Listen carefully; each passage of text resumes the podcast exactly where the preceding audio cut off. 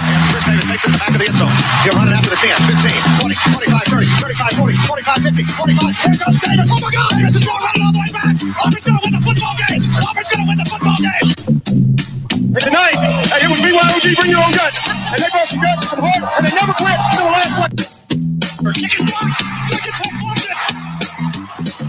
The Jackets picking up back in the 25, and Austin is returning it down the left sideline. That's the 50, And he scores! He scores!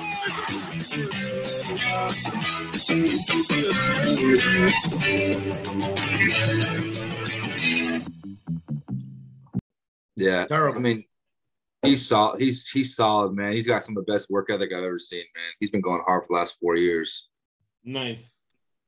All right. Thank you for joining the E ESBC podcast, SEC preview. Uh, the, the, the, the enormous amount of talent. There's like the dream team, the first team team the magic. The, the, the talent we got, football knowledge we got accumulated, and diversity we got accumulated. We'll make this the greatest sports podcast of all time, history of all time, and we're to hit you hard. So you say, Who the hell are you? And why the heck should I listen to you? Well, I have an MBA, securities licenses, clients net worth $50 million. I just had a meeting with a client, 41 years old. He's like, Josh, I don't have to work anymore, man. You've made me too much money. Should I retire? I'm like, listen, stop crying. I'm going to give you permission to work, but I did my job. So what I do is I apply business and financial concepts. Those books are just books. I read those books. I use those books. Decision Science, the 80 20 rule, business and financial information.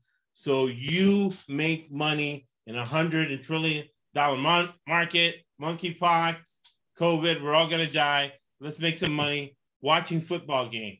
The highest and best use of your time watching football. And my personal goal this year, and- and I'll limit it to every single business meeting, has to have a purpose and a specific outcome.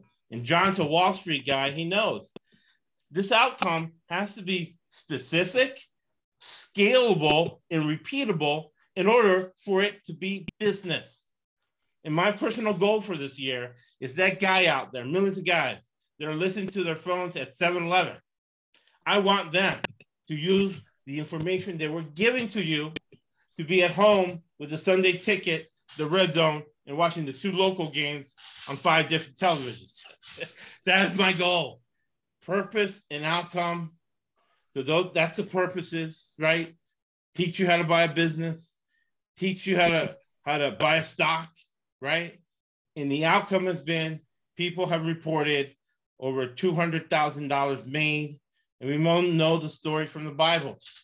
Jesus healed 10 people of leprosy, two came back.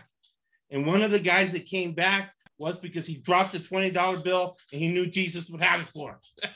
so out of the $200,000 that people have reported, that's probably a million dollars people have made. Now, I'm also on the board of the Diversity Council of Orange County, part of the National Council with Obama. And people get diversity wrong. They think it's race, they think it's gender, they think it's disability, and it's not. It's basic business, as a guy like John knows for the last 30, 40, 50 years, is being pragmatic and having an open mind. So, this podcast we have right now is the most diverse podcast in history. Now, we do need to get a woman involved, but right now we have age diversity, we have regional diversity, we have all kinds of diversity. We'll go around the horn. And the last business concept I'll give you in a second. Right now, you listen to the last what I just said, you apply all of that, you'll have a million dollars in the $137 trillion market we have. Last business concept we'll give you before we go around the horn is if you are the smartest, toughest guy in the room, you are in the wrong room. Each guy that I'm going to introduce you is smarter, tougher than I am. and we collaborate because there's money. 137 trillion dollars means there's money for everybody. All right. So first we'll start with Scott Cobe. He gives me, he's as old as I am, but he gives me regional diversity. He's from the fantasy football world, right? With me, I'm strictly sports betting. He's fantasy football world. He comes from the Northeast. And the question I'll have for him after he joined Dutch, which year did he make the most money watching football? Then we'll go to John, who I met very, I met through you know video, and I love his Twitter feed. He has the percentages. He has outcomes that he can produce value from the Wall Street world. Then we'll go to Jesse, He comes from us from parts unknown, who can bench press as many times as I can. So he's a tougher guy, younger guy, and so far I, have noticed he's a little smarter than I am. And then we have the professional football player who we're going to get Chance Nolan to win the Heisman. He's the starting quarterback for your Oregon State Beavers. I'll get my Oregon State stuff on. We got some upsets for you. Chad can run a 4 4, uh, 27 yards per catch in the Arena League. He will be in the NFL, but right now he's bestowing the knowledge he has with working out with Josh Allen, Mason Rudolph, Ja'Marr Chase. The list goes on and on. And he gives us insight and diversity that you cannot get anywhere else. So it's very exciting. Perfect storm. Always better be lucky than good, man. Thank you, Scott Cobe. We'll go Scott Cobe first. It's been a while since I've been on a podcast with you, Josh. So I'm glad I know, to be 20 here. pounds ago, babe. Know.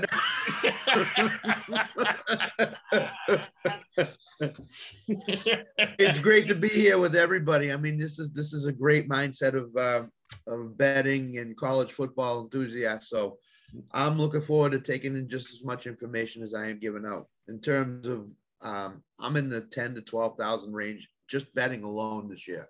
I don't bet a ton of money, but I bet enough that I can make enough profit. So this was my pro- most profitable year, and it's a lot of it's because of the things that, that Chad and Josh and myself and Jim and these two gentlemen, um, you know, their ideas and thoughts and, and who they lean toward and, and stuff like that. So um, college basketball was great this year for me. Uh, I had a great year, uh, tournament wise. So I'm looking forward to this. I'm lo- really looking forward to this. This. Should be one of the one of the best podcasts that that's going to be out there for a long time to come. So yeah, we give people information they cannot get anywhere else. Bottom line. John, what are your thoughts? Thank you. Thank you for joining us. Thank you for sharing your information uh, with us. And man, I just met John, but I did a little research. And man, I, you know, when I got when I was young, there was things that I had to do because I was thrown out of the house. I was in the hood, and one of the things you do is you don't bring an idiot to a drug deal. All right. So we got John here. We just don't have anybody on the podcast. Thank you, John, for being with us. Oh, it's my pleasure, Josh, to join all you guys. Uh, thanks for having me. And uh, yeah, to your point, I do a lot of uh, analytics, but the fundamentals, the matchups of a football game, for example, or even a baseball game, any sport, has to support the analytics. You can't do it one or the other. Uh, there's a lot of guys out there that are all fundamentals and they do a great job with it, but they also throw in the analytics there once in a while. And uh, the numbers are powerful. You know, there's um, stuff that we'll talk about here in the SEC that I, I think will be on the little bit of the shocking side or at least enlightening. So I can't wait to get to that. Oh, yeah, no, looking forward to it. Uh, I've talked about one of my clients. She has an uh, doctorate from MIT, and she has a World Series ring, and she does uh, consulting. She's in a, an MLB front office, and uh, she's giving me great insight into analytics, you know, versus baseball versus football. So this is almost like a mastermind we got going here. All right, all right, Jesse from Parts Unknown, man. Thank you for joining us. Well, you, you talked about diversity, and uh, I guess uh, you, I must be a diversity hire. You're just bringing me in here because I'm currently in uh, Southeast Asia. I do know a thing or two about football, though I am from Canada, so sort of uh, college football is not the main sport in Canada. Um, I cover anything from soccer to CFL, WNBA, but college football is certainly one of my favorite sports to cover, and uh, really looking forward to the upcoming season. Yeah, I'm definitely taking all 100% of my WNBA bets from you. I actually have whenever I stumble on WNBA games because that's why I have these glasses. Literally, I bought these glasses because I was clicking on women's basketball games when I thought they were men's games. So I'm like, I better get some glasses so I can get the great games on. I was complaining to Chad about that. All right, and telling Chad Nolan, man. Yeah, man. I'm happy to be here, man. It's uh we did we had such a good season last year, man. I'm you know best record I've ever had college basketball and NFL. Um, man, adding John and Jesse here, I'm excited the input they got. I mean, the analytics stuff, you know, it's awesome. I mean, did a podcast with Jesse before. He's got great insight, and I mean, just that WNBA, CFL world. I mean, you know, there's just too much information out there to do it by yourself, and uh, you know, the more people you have around you, the more knowledge, the more you can listen to someone and learn it versus having to go out and learn it for yourself. Exactly. You can just, you know, you can spread yourself out so much more. You can get involved in so much more things and give yourself just so, such a better possibility to be profitable in, in sports betting. So, man, I'm excited to uh, expand the team and, and, learn and listen to what everyone's got to say and uh, get into some SEC football.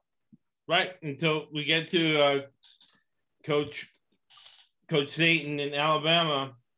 Uh, man, last couple of months have been rough. But even before that, when Cade's brother said that his class was part of the syllabus to listen to the podcast, because we talk about business and financial concepts, and we give you a fish, but we also teach you how to fish. And then when I got a nice note from a professor for the University of Wisconsin in the Big Ten saying that they're putting on the syllabus the podcast. They have to listen to the podcast for business financial concepts. So I'll throw that in and I'll do yeah. it fast, right? Yeah, Josh was talking about my, my brother, my youngest brother, Cade, who just graduated high school. He was senior this last year. His business teacher had him, he, he was into sports betting, listened to the podcast and had the, the whole class listen to it at, at a, yeah, Aquinas High School in San Bernardino. Nice, nice. So, uh, we give a lot of stuff for you, but this is academic stuff. This is things that you can apply today to make money and put money in your pocket, not only on a short term basis, but on a long term basis, because it's about abundance. And I'll get to it at the end, but uh, the niceness we have is not because we're nice guys or philanthropic. It's because it's a bis- good business good business and in a good way to build business relationships. And make a lot of money long term. Businessmen, business salesmen think short term. Businessmen and women think long term. So the first team we'll look at, and what we'll do is uh, we'll go Scott, John, Jesse, and chat and then do a reverse order.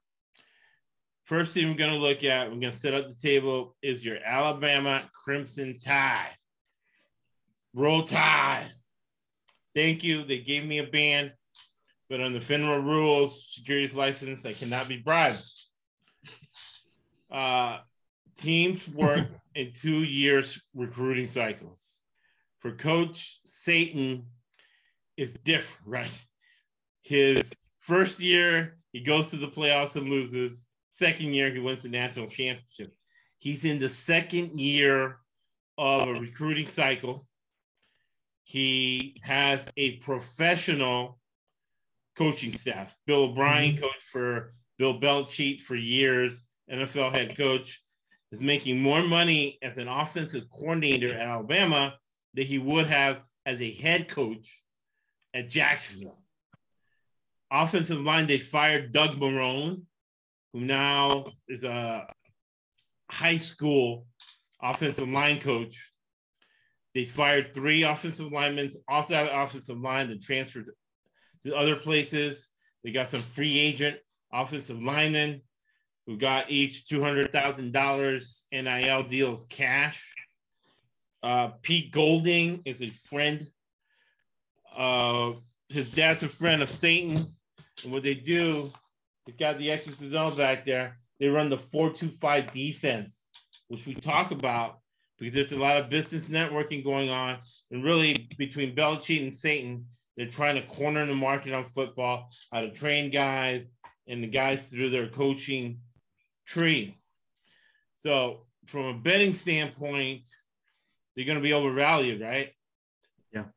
Alabama, for years in the dark market, used to be the number one state for sports betting as far as betting dollars is concerned. Always overvalued. Uh, Saban is going to emphasize defense, keep things in his back pocket for grudges. Now I know he's like Belichick. Belichick always has grudges, always blows out the Giants or whatever. Belichick's going to blow out certain teams. One of them being Texas A&M. We'll go Scott, John, Justin, and Chad. What do you guys think? The Alabama. So I, I, I agree with you. Alabama's gonna gonna be high double digit favorites every game, every single game. 35, 40 points, somewhere in that area. Um, they got a transfer, a running back transfer in from Georgia Tech, who's supposed to be really, really good, caught 60 passes uh, in two years in college. And they got a transfer wide receiver in from Georgia to, to come to Alabama. So, having said that, their weakness right now is on their offensive line, I believe. And if they could shore that up with the tackle positions, Alabama's going to run the table. I, I think that I think that they're going to be in the national championship picture again, playoff picture again. They're going to probably be in the national championship game again. Um, so it's just a question of um, can they stay healthy? Bill O'Brien's scheme is a speed scheme. Right. So right. these two guys coming in are very fast. So they fit his scheme very, very well. So I I think Alabama is going to be 30 to 45 point favorites in almost every game except for anytime they play Georgia. They will probably be around the touchdown to 10 point uh, favorites depending on the circumstances. I personally think both teams, I think they play late, late in the year. They may both come into that game undefeated if Georgia can get by Oregon, I see Georgia running the table. We'll get to them in a little bit, but right, uh, right, right. I just think Alabama is is, is a very overvalued team and is going to be uh, high thirty point favorites almost in every game. So uh, better beware with them. Better beware. So that's what I think. No, I hundred percent agree with that. What do you think, John? Well, I'm with them. I, I like what I, I hear from them. And uh, I agree that Alabama can run the slate, but from a betting standpoint, they could be even 500 or maybe even Exactly. below 500 because they're going to be so overvalued. But Nick Saban uh, took over this program in 2007. He's had three seasons that have been miserable by his standards of two losses. Right. He's coming off a two loss season. So don't you want to know what happens after he has a bad season by his standards? Well, this is in conference. He's 39 and 2 straight up, 23 17 and 1 against the spread. That's 68% winning bets just on the blind. Um, following those three two season losses. In the 41 games, Saban's teams have been priced as a dog once. Right. Alabama was a five point underdog to Florida and crushed the Gators 32 to 13 in the SEC championship game of 09. And then he followed that up with a 37 21 bashing of Texas in the BCS championship game, Price as a four point favorite. So I wouldn't mess around trying to fade Saban. There might be some instances, matchups that you might. But guys, there's been a dog of 20 points or more in the SEC that has won outright in each of the last, I believe it's up to 10 years now. I've been fortunate to be on a couple of them. I was on A&M last year when they beat Alabama, and I agree with what he said. Green Man Stick Alabama- Alike. And we, and we put it on tape, people can listen to the predictions. We put it on the podcast. We had Texas A&M. Yeah, that, and that that pick made sense to me then. But to think that out that A and M is going to do the same thing again this year, knowing that Saban yeah, you, you just don't fade Saban in a revenge situation like that, No, like this. And and there's been you know verbal abuse between the two guys. and they're consumed. who has right? the better they spent all summer studying each other and hiring private detectives to chase people around and get information. Yeah, so I think uh, Alabama is um, even if they have injuries, they, they're so deep this year that they can overcome anything. Right. And I think there are. I hate using the word lock because there is no such thing, but I'd be shocked if they weren't one of the final four participants later this year against Ohio State, being uh, my championship matchup right now. Yeah. Yep. Right. A spot, if you want to fade them, a spot I like. They play Utah State. And uh Chad and I saw Utah State live. A man that I love. I love Blake Anderson because I've made more money on Blake Anderson bets that money I've gotten in Christmas presents from 90% of my family. He is a great football coach. He does more with less from Arkansas State. Chad and I saw him against Chance in the bowl game against Oregon State. He's first game of the season against Saban. And the way you beat this 4-2-5 defense is by running the option, running the ball. Your Johnny Manziel's, your plus one.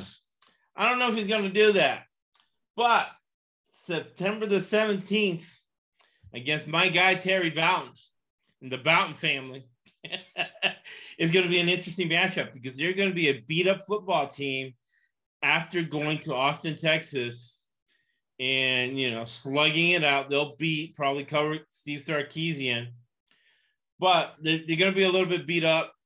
Uh, the starters are going to get less snaps, and Coach Bowden, literally, I wouldn't be shocked if Coach Bowden doesn't come out there in the wishbone, kind of run it and kind of make it a recruiting game. Hey, Alabama only beat us by two touchdowns. We were almost in it in the fourth quarter. Blah blah blah. So I like I like ULM September seventeenth. Jesse, what are your thoughts on Alabama Crimson Tide? Uh, I'm going to echo what everybody else said. I mean, it's the revenge tour for Saban. Uh, don't bet against him coming off of a down year. I, I think they got to be considered the favorites, not just to win the SEC, but to win the national championship. Uh, I agree with everything that Scott said. The only thing I'll disagree with, though, is when he mentioned the weakness being the offensive line. That's that's quite true, Scott, and that that that's what it looks like on paper. But Yeah. we've been there before, right? Nick Absolutely. Saban brings in these recruit. I don't know the kids' names. I don't Right. know where where he gets them from. I just have, and I don't I don't know that they're there, but I believe that they're there. He's going to get them from somewhere, and he's going to plug those holes. Whatever weakness you think he has, he's going to address that, and uh, Mhm. and therefore, uh, yeah, again, they're they're going to they're going to be the team to beat with a returning a Heisman winning quarterback. I mean, yeah, it's a no brainer. No big time. Now they have studs, right? So we always explain on college football podcasts, you have your blue bloods and your developmental teams. Your blue bloods are almost like you used to say with Pat Riley, you just roll the ball out, right? And, and they'll beat you. But Saban does both. He develops and gets blue bloods at the same time. That's why he has so many NFL guys. So the fact that they're young, but they still have 103 uh, career starts on that offensive line doesn't mean as much. But hey, we watch Chad plays. So what do you think about that in, the Crimson Tide, Chad? Yeah, no, I mean, I, I I love everything you guys are saying, but yeah, I mean, on the O line, I mean, I'm not I'm not worried about it. Them being on paper, they're young there, but I mean, they have the they get the best five star talent across the board, dude. 6'5", 330 that have the best movement skills. They're gonna they got first round linemen every year. They're gonna fill that. Um, you know, Bryce Young coming in year two, and we should expect some improvements there. Um, you know, that would be something if he does go down, and he is a smaller framed guy for sure. Um, you know, something happens back there, you know, they might have, have a little lull.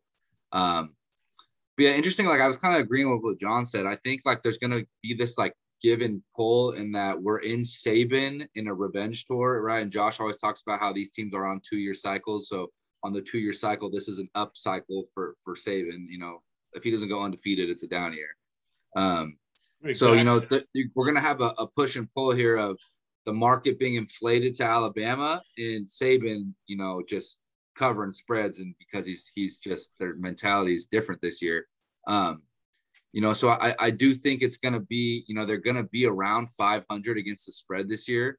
Um, I would agree with, I'm not looking to fade Saban, but I do think there's a few spots that uh, uh, ULM Monroe uh, against Bowden, uh, running the ball and just shortening the game. You know, when you got to, you know, if you got a, a 40 point spread, 35, and you got a team that's just really shortening the game, running the ball, um, you know, those are going to be hard spreads to cover. So I think there will be a couple spots this year, you know, two to three where you can look to fade Bama and, and be pretty profitable. But um, for the most part, I'll be looking to follow them. Um, but yeah, that's all I got.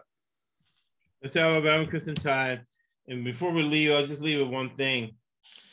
Uh, Steve Sarkisian against Golding, second game of the season. It's going to be an interesting matchup because I think uh, Sarkisian has an edge on him, and then Kurt uh, Flood against uh, Bill O'Brien. All right, next thing we're going to look at are going to be your Auburn Tigers. And I just came down from the South, and the mentality is different. My father in law's funeral was at a Baptist church. So the Baptist alumni want to get the Mormon head coach, Bryan Harsin fired so John knows about this.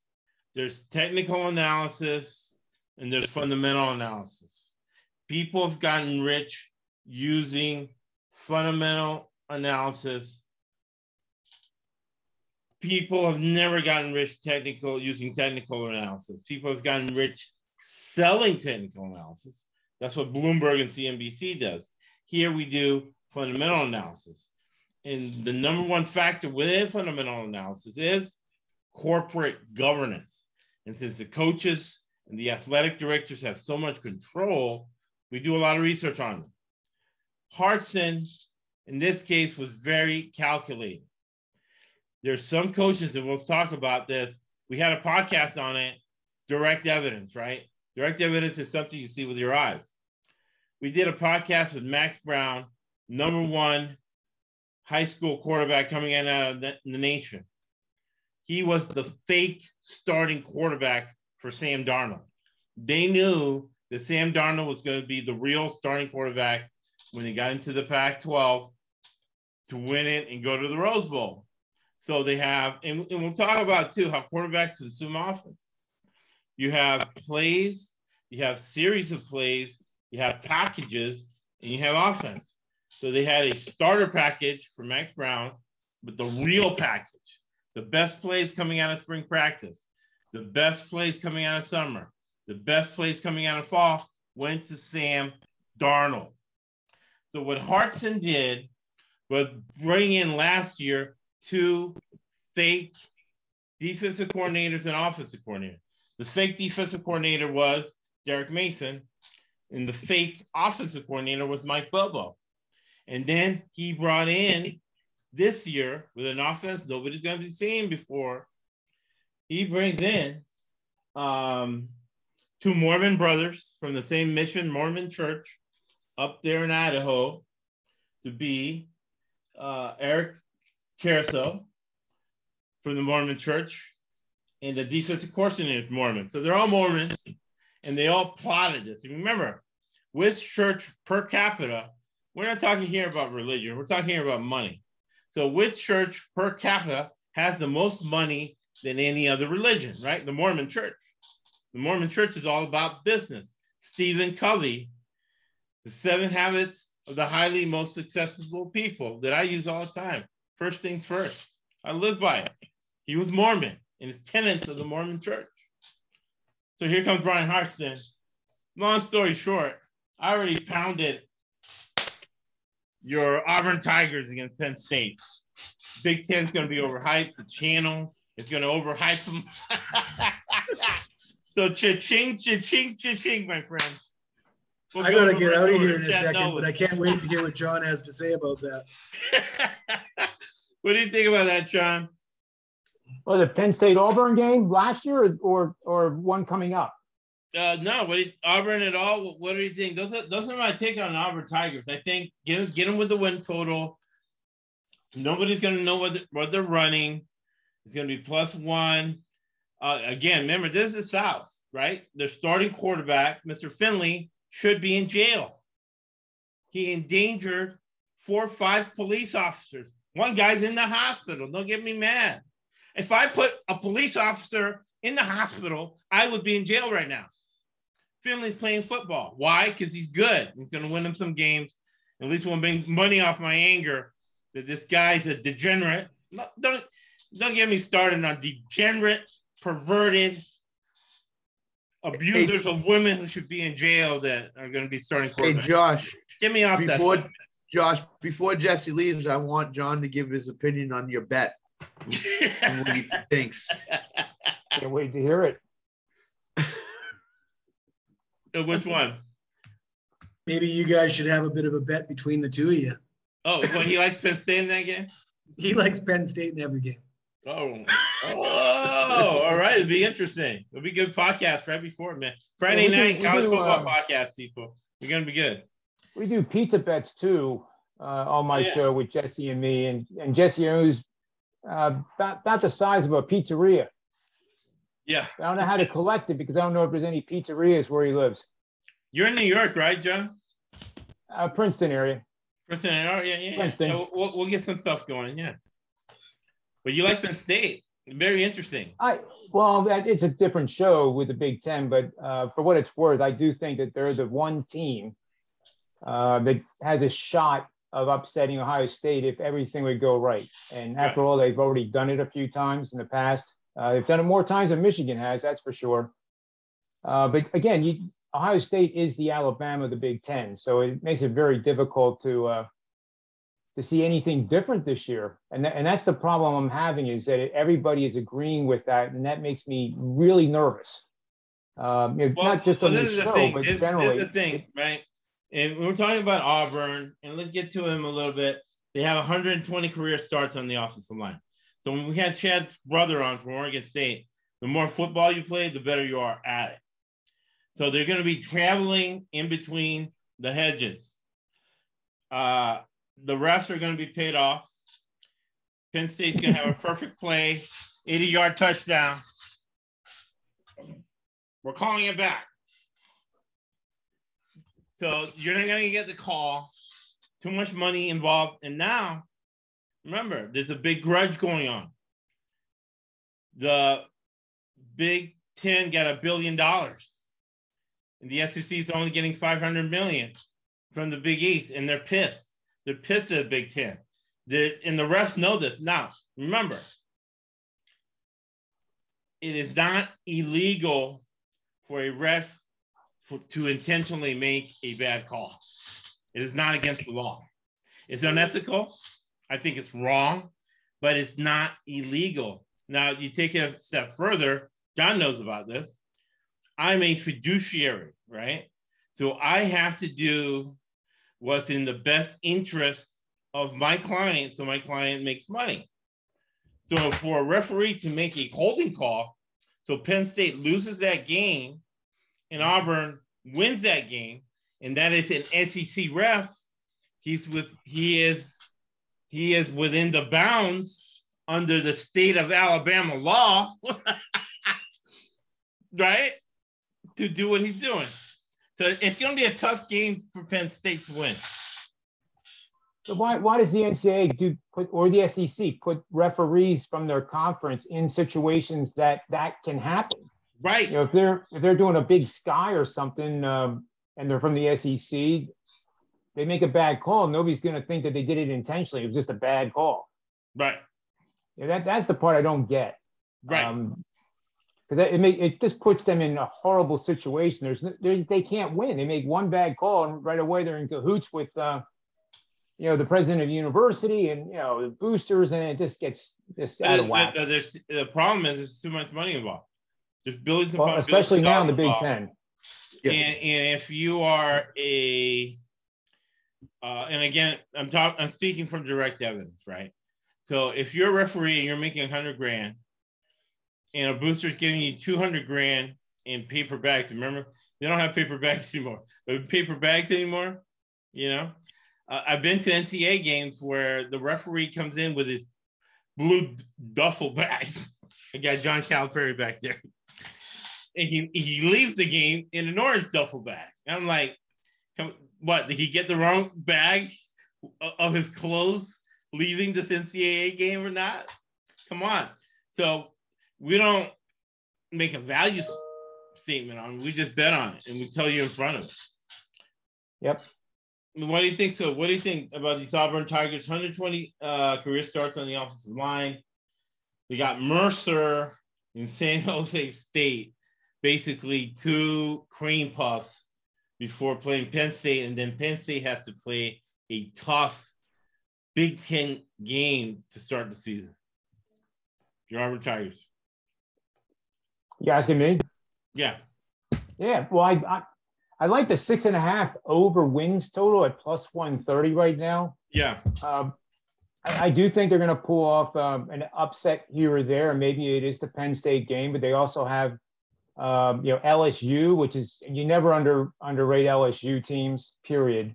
Hey, but they do have LSU. five ranked teams that they got to play: Georgia, Ole Miss, uh, Arkansas, and uh, of course Alabama in the last game of the year in the Iron Bowl. So conceivably there's five losses right there, uh, unless they find a way to upset an Arkansas, which is a team I think is going to be a little bit prone to regression after that wonderful year last year. Right. Uh, but getting paid 130 for over six and a half, I kind of I lean that way with this team. Same here. Same here. What do, what do you think, Chad?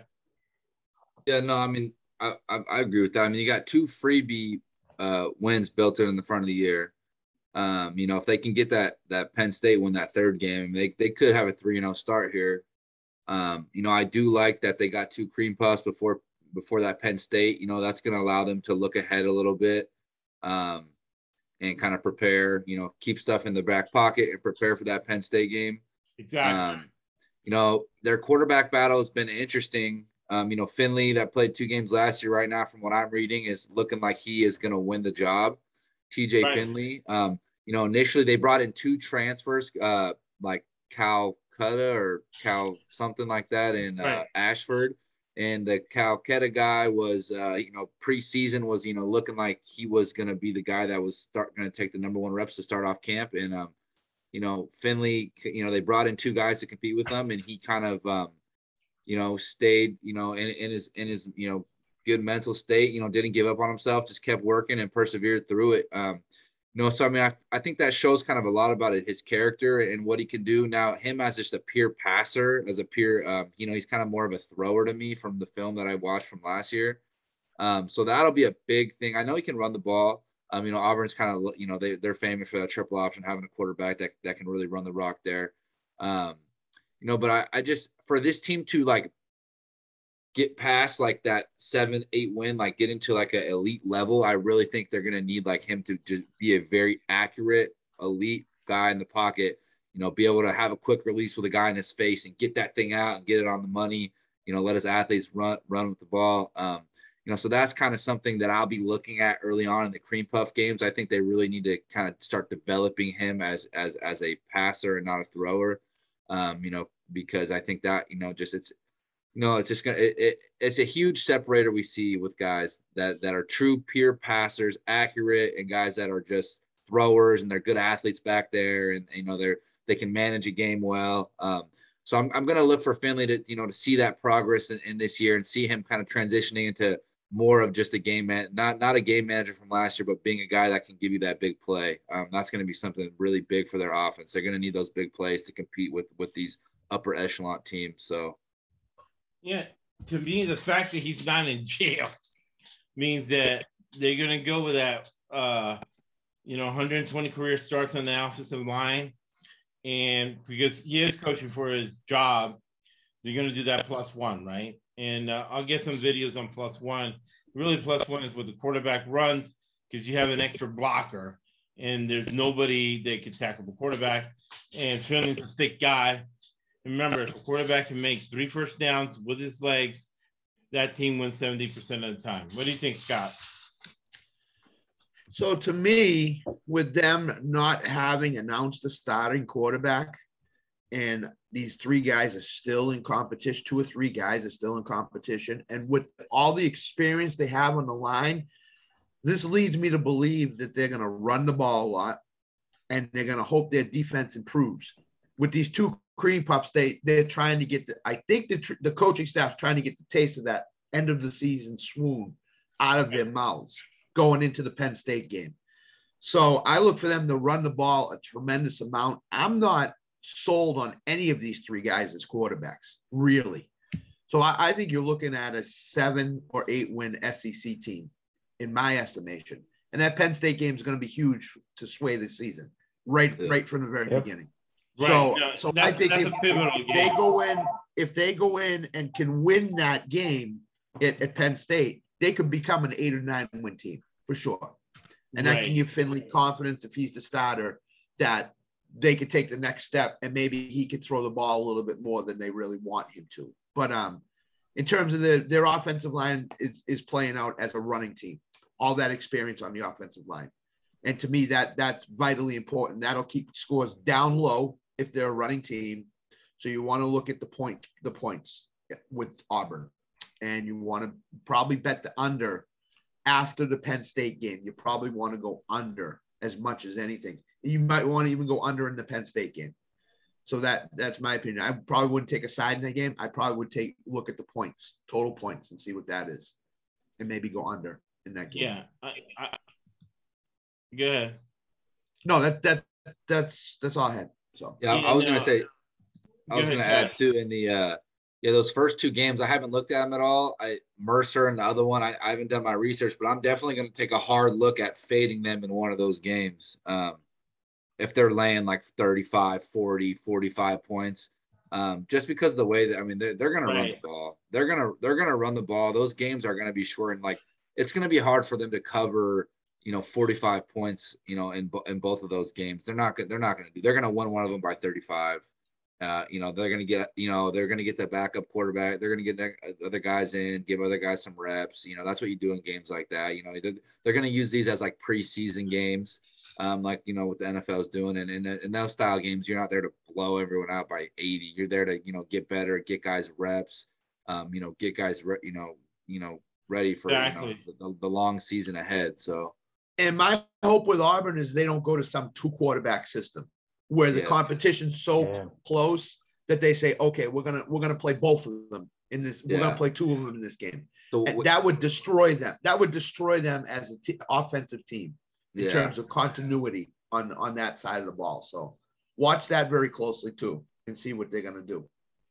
Yeah, it's it's tough. You know that that situation you see all the time. You know, I mean, Lu- Luis Perez, the the quarterback for the LA Rams, I just trained. You know, in the USFL, he was in that same situation. You know, there's a guy that's the passer and the guy that's more the runner, and it's hard for both guys because you know the passer is not getting first and second down. He's got to come in when it's Yeah. you know it's third and eight and, and go make a play with no. And then you know the you know the other guys like you know knows I I got to you know score a touchdown on first or second down or I'm I'm coming out on the big play and you know it's It's right. it's, e- it's equally tough for both guys mentally, you know, the runner and the passer. So, and it's it's just really tough to get that continuity going on the offense. So, um, yeah, I mean, what I've been reading there is Ashford is is the is the number two guy that the the Calcutta the the, the predicted number one guy is third string right now is what it's looking like. So, um, but it, there is a lot of depth in that room, so it's going to be interesting to see when a guy does start not doing well, where do they go? Short leash, or are they going to let him ride it out? You're gonna have to go Calzada because he's from Texas A&M and he had, you know, uh, he was instrumental in beating Alabama last year. But now he's out of the program. Yeah, So- per- personally, it scares me when you bring in three transfer quarterbacks and Right. they all are competing for the job, not just one or two of them. All of them are competing to start. I mean, Finley looks like he's head and shoulders above the other two, but that just scares me a lot that you're tra- you're transferring three guys in for one position. It means you have you have no plan as to what you're going to do at that position. So No, and that, and that's going to be the problem. And they're going to keep things in their back pocket because they have to win that Penn State game. So they're going to put all their eggs in a marble in that Penn State game. And then the, now the beef with the Penn State making twice as much TV money as the SEC, that makes that game even bigger. That's why I already I already got my bet on the Auburn Tigers. Next thing we're going to look at is good old Jimbo Fisher and Texas A&M, they spent one million dollars per recruit. So Texas A&M has over seven eight billion dollar endowment, that oil money, and now they're building refineries to sell oil to Germany to replace the oil they used to get from Russia. So this is going to be a program without li- unlimited amount of money. So again, like John, like we worked, you know, direct evidence in their tax return. There's a line item for forty million dollars just for recruiting. What they're saying is that each recruit got a million dollars to try to Texas A&M. Unreal. Unbelievable, right? Uh, they go eight and four, nine and one. So last year, believe it or not, was their first year of their cycle. This should be their second. They have a lot of talent, and they're gonna do the same of what they did last year, in my opinion. Right? Uh, we'll go uh, John, then, then then Scott, then Chad. Uh, they kept everything in their back pocket last year until they played Alabama. Right? That's why that Colorado game was 10-7. That was an easy pick Colorado to cover in the under. They have Sam Houston, Appalachian State, Miami, Arkansas in a down year. Uh, Mike Leach, right? Mike Leach is easy. Rush three, drop eight. That's how you beat the air raid. And then Alabama at Alabama for a knockout, drag out fight. Uh, it's a personal grudge. And Jimbo Fisher said that he wasn't going to say something that could take Saban out. And the only thing I can think of is a major booster at University of Alabama told me that all of Nick Saban's kids are adopted. Wow. right? All his kids are adopted, making an insinuation that if he came out of the closet, he could never recruit again. Maybe Jimbo knows that. Maybe that's what he- he's talking about. So it's going to be an interesting game. What do you think, John, about your Texas A&M Aggies? Well, I guess in my opinion, looking at their roster, if their defense is anywhere close to what expectations are going to be, they they are going to be a force and that one team uh, that could upset uh, Alabama. And Right. Alabama, recent years, as we've seen, they do have that one game where they're not really playing up to their normal stuff and they get themselves behind, but then they usually come back and win, but don't cover. Um, and you know, this game though is in Tuscaloosa and it's revenge. And Right. Saban's record is incredible in revenge games. Right. So think we started the show. It's it's not a, a fade Alabama situation here, but I love doing live in-game betting. And if you like, for example, if you like Alabama in this matchup now, and we get to that game and Texas A&M scores first, and everybody's going, "Holy cow! Look at A&M, seven nothing Right. over Alabama." That's when you want to bet Bama. Right. If you like Texas A&M, you almost want Alabama to score first, as as ridiculous as that sounds, because Right. the live in-game betting then is going to give you at least another five points. Right. Um, so you know, betting time. pre-flop fifty percent of your normal amount, and then using the volatility of the game, much like uh, Josh and I do when uh, trading in the markets. You you got to you know take Oversold stock. advantage of those swings. 100%. Oh, 100%. So that, that's my take. I, I, you know, obviously their total is eight and a half, which I think, uh, you know, it's minus one seventy five juice now. So, you know, it's almost so much juice now that it, it becomes a contrarian bet. Uh, Right. But I have a hard time thinking that A and M's not going to win at least nine games. Um, and looking at their schedule, they have four ranked opponents, two of which happened in the first four weeks, which is a good warm up for them ahead of uh, the Alabama game. And Right. we just got done talking about Auburn. They they play uh, what five home games before they go on the road to Georgia. So Right. they're going to get slapped in the face when they go to Georgia. But uh, this is a little bit different situation where A&M will have some uh, seasoning, if you will, behind them going into Tuscaloosa. No, big time. Big time. What, what do you think, Chad? Yeah, I mean, right? I mean, Texas A&M is you know, to me right now, they're like the number three program in the SEC behind Bama and Georgia. Um, you know, they're putting in like forty million dollars into into these classes, a million dollars a kid, and NIL stuff. Um, the boosters are there, the money's there, the facilities are there. Um, so, you know, they're they're the best bet to uh, you know knock off somebody like a, a Georgia or Bama. Um, you know, with the revenge tour this year, um, with Alabama having to go into Tuscaloosa, I I I'm looking to take Bama by 21 in that game. I don't think they I don't think they hang. Um, you know, Saban's got that one marked on the calendar for sure. Right? Josh always talks about how you coach. You know, you, you get a get teams up for three games a year. There's Right. three big ones, and that's the number one of the of the three this year for Alabama. Um, so I'm looking for Bama in that one, and then um, yeah, it's just you know Texas A&M is just going to kind of see how how they come together early on, and um, you know the, the the talent's there, the recruiting class is there, the five star guys are there. Um, so yeah, we'll just uh, you know they're going to be a team that you know I think you just got to keep an eye on early on that you know they could swing, you know they could be really really good and and compete to knock one of those teams off, or you know they could you know shit doesn't come together and they're 500, you know six and six, seven and five. So um, I see a lot of variability with this team, and uh, they're going to be one I kind of watch early on before I, I make a lot of bets on. See how their first couple games go.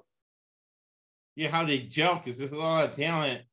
It's almost like the Yankees, right? The Yankees have always had the most talent, but it's how you gel as a team, especially in football. We have so many variables is concerned, and also you're in Tuscaloosa. You get a great play, and again, you get a questionable call going against you. That's really going to deflate Texas A&M because you know they're going to be behind the eight ball there in Tuscaloosa. What, what do you think, Scott? I'll just jump on with these two guys. Say I think Texas A&M could be undefeated going into that Alabama game. Right. Not out, not out of the realm of possibility. So you, you'll have two top ten teams probably in that game, and then Texas A&M is going to get smacked in the face by Alabama. Right. They're going to have a really tough time uh, with all the hype that goes on that week, with all the Right. Jimbo Fisher comments that'll come up in the press, with all that stuff coming up. Alabama knows how to handle this. They handle it on a, almost a weekly basis. Texas A&M and Jimbo Fisher, I'm not sure how he's going to backtrack off the comments he made. I just He think doesn't want it. He really hates Saban. yeah, he hates Saban. He hates Saban. and, and it's really personal. And yeah, there are a few things there because there's the other thing too. Jimbo Fisher is very, very Baptist. And rightly or wrongly, Baptists have a grudge against the LGBTQ and whatever other letters are out there community. right. And that So Alabama, it's just like a cultural hatred that Jimbo has on uh, Nick Saban. I just I just think that Alabama A&M game has 51 to 17 written all over it when Right. A&M goes goes down there. I just think that, I, I that think it for whatever be 51 reason, 24, Jimbo throwing bombs in the last second. yeah, so, something like that. I think Alabama is going to be in the 50s in that game. I, I don't. I think Saban's just Saban's just going to keep pouring it on and pouring it on and pouring it on and and tell Bill O'Brien, hey, throw your best plays at him.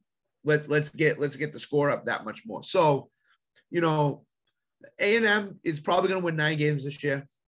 I don't care about the Kentuckies, the Arkansas, whoever else is ranked. Texas A&M is definitely the third team in that conference, and they What do you guys give- think, um, Texas A&M, uh, what do you think Alabama will be favored by in that game against Texas A&M? 20. I would Yeah. make it Okay. minus 21. But while you guys were talking, I went into my database. Uh, a top 10 ranked matchup with the home team, a double digit favorite since 2007, which obviously is when Saban started. Right. 21 and 2 straight up, 13 and 10 against the number. But interesting enough, 16 and 7 to the under. Right. So, you know, pencil that one down there, I think, too, that, um, you know, especially if both teams are coming off an over game, I would have to think that under was going to get pretty tasty. 100%. You Yeah, because it. that o- You nailed it. What do you think John. that over under is going to be in that game? It's going to be in the high 60s in the 70s. Yeah. Yeah, Gotta at Probably. least 60. Right. Gotta Yeah. be north of 60 for sure. Yep. Yeah. Right. So I, I don't know. Like I said, if it's a, if if it's got 51 14 written all over it, and it's like 68 to 72, the under is going to hit. and that may be what happens. That may be what happens because It's going to be a big game, and we all know that couple, John. They're a rich couple. They're in Biloxi, Mississippi. They're having a good time. They've been drinking. And the, oh, the next game is Alabama and uh and uh and Texas A&M. Hey, let's put And- 10 and the other grand thing on to- the over, and let's put 10 grand on Alabama minus 21. Let's have fun watching that game. we and the other thing yeah. to keep in mind that And the game will probably be a Saturday night primetime game for ABC. Oh yeah, Yep, for for sure. sure, for sure. 100 percent. So that's the other thing to keep in mind with that game too. A hundred percent. All right. Really good stuff. Making people money. And uh, my wife's from the South. So she calls these guys the Arkansas Razorbacks. the Arkansas Razorbacks. One of my favorite coaches, Sam Pittman. He's put a lot of guys into the NFL. He wants to run this program as an offensive line program. So he recruits 15 offensive line and make sure he has them every year uh, two year cycles. Last year, I think there was an up cycle. And here, I'm going to show you guys a sequence, right? It's going to be analogous to uh, what we're going to talk about. Uh, what we're going to talk about. We showed it on the on the podcast with um, with uh, Chad's brother, so Chad can speak to this, right? Because it goes to KJ Jefferson. So this is going to be, let me know if you guys can see this, right? This is going to be an analogy between a thrower and a passer, right? So now we got uh, your Tennessee guy, right? And he's the same type of guy. So he takes the ball, boom, he looks at it. What does he do? He's looking to run, he throws it at him. He did not pass it to him. He gunned it in there, basically bounced it off his uh his pads. Good hit by that 425 Nick Saban, Bill Belichick defense run by Pat Narduzzi at Pitt. Okay. He goes to the sidelines. He has to set play. He looks back. He's sweating bullets. He's looking to the sideline for the play. Right? Play action. Boom. He throws it at him instead of passing the football to him. This guy's a runner. He's a thrower. Now we need a black quarterback because he needs to recruit black guys. He looks like Bubba Hoss racist. So he needs a black guy at quarterback for recruiting reasons. You saw what he did? Now, let's look at our Heisman guy, right? Our Heisman quarterback for your Oregon State Beavers, Chad's brother. We can't bet Oregon State games because we're biased, but we're going to look at a passer.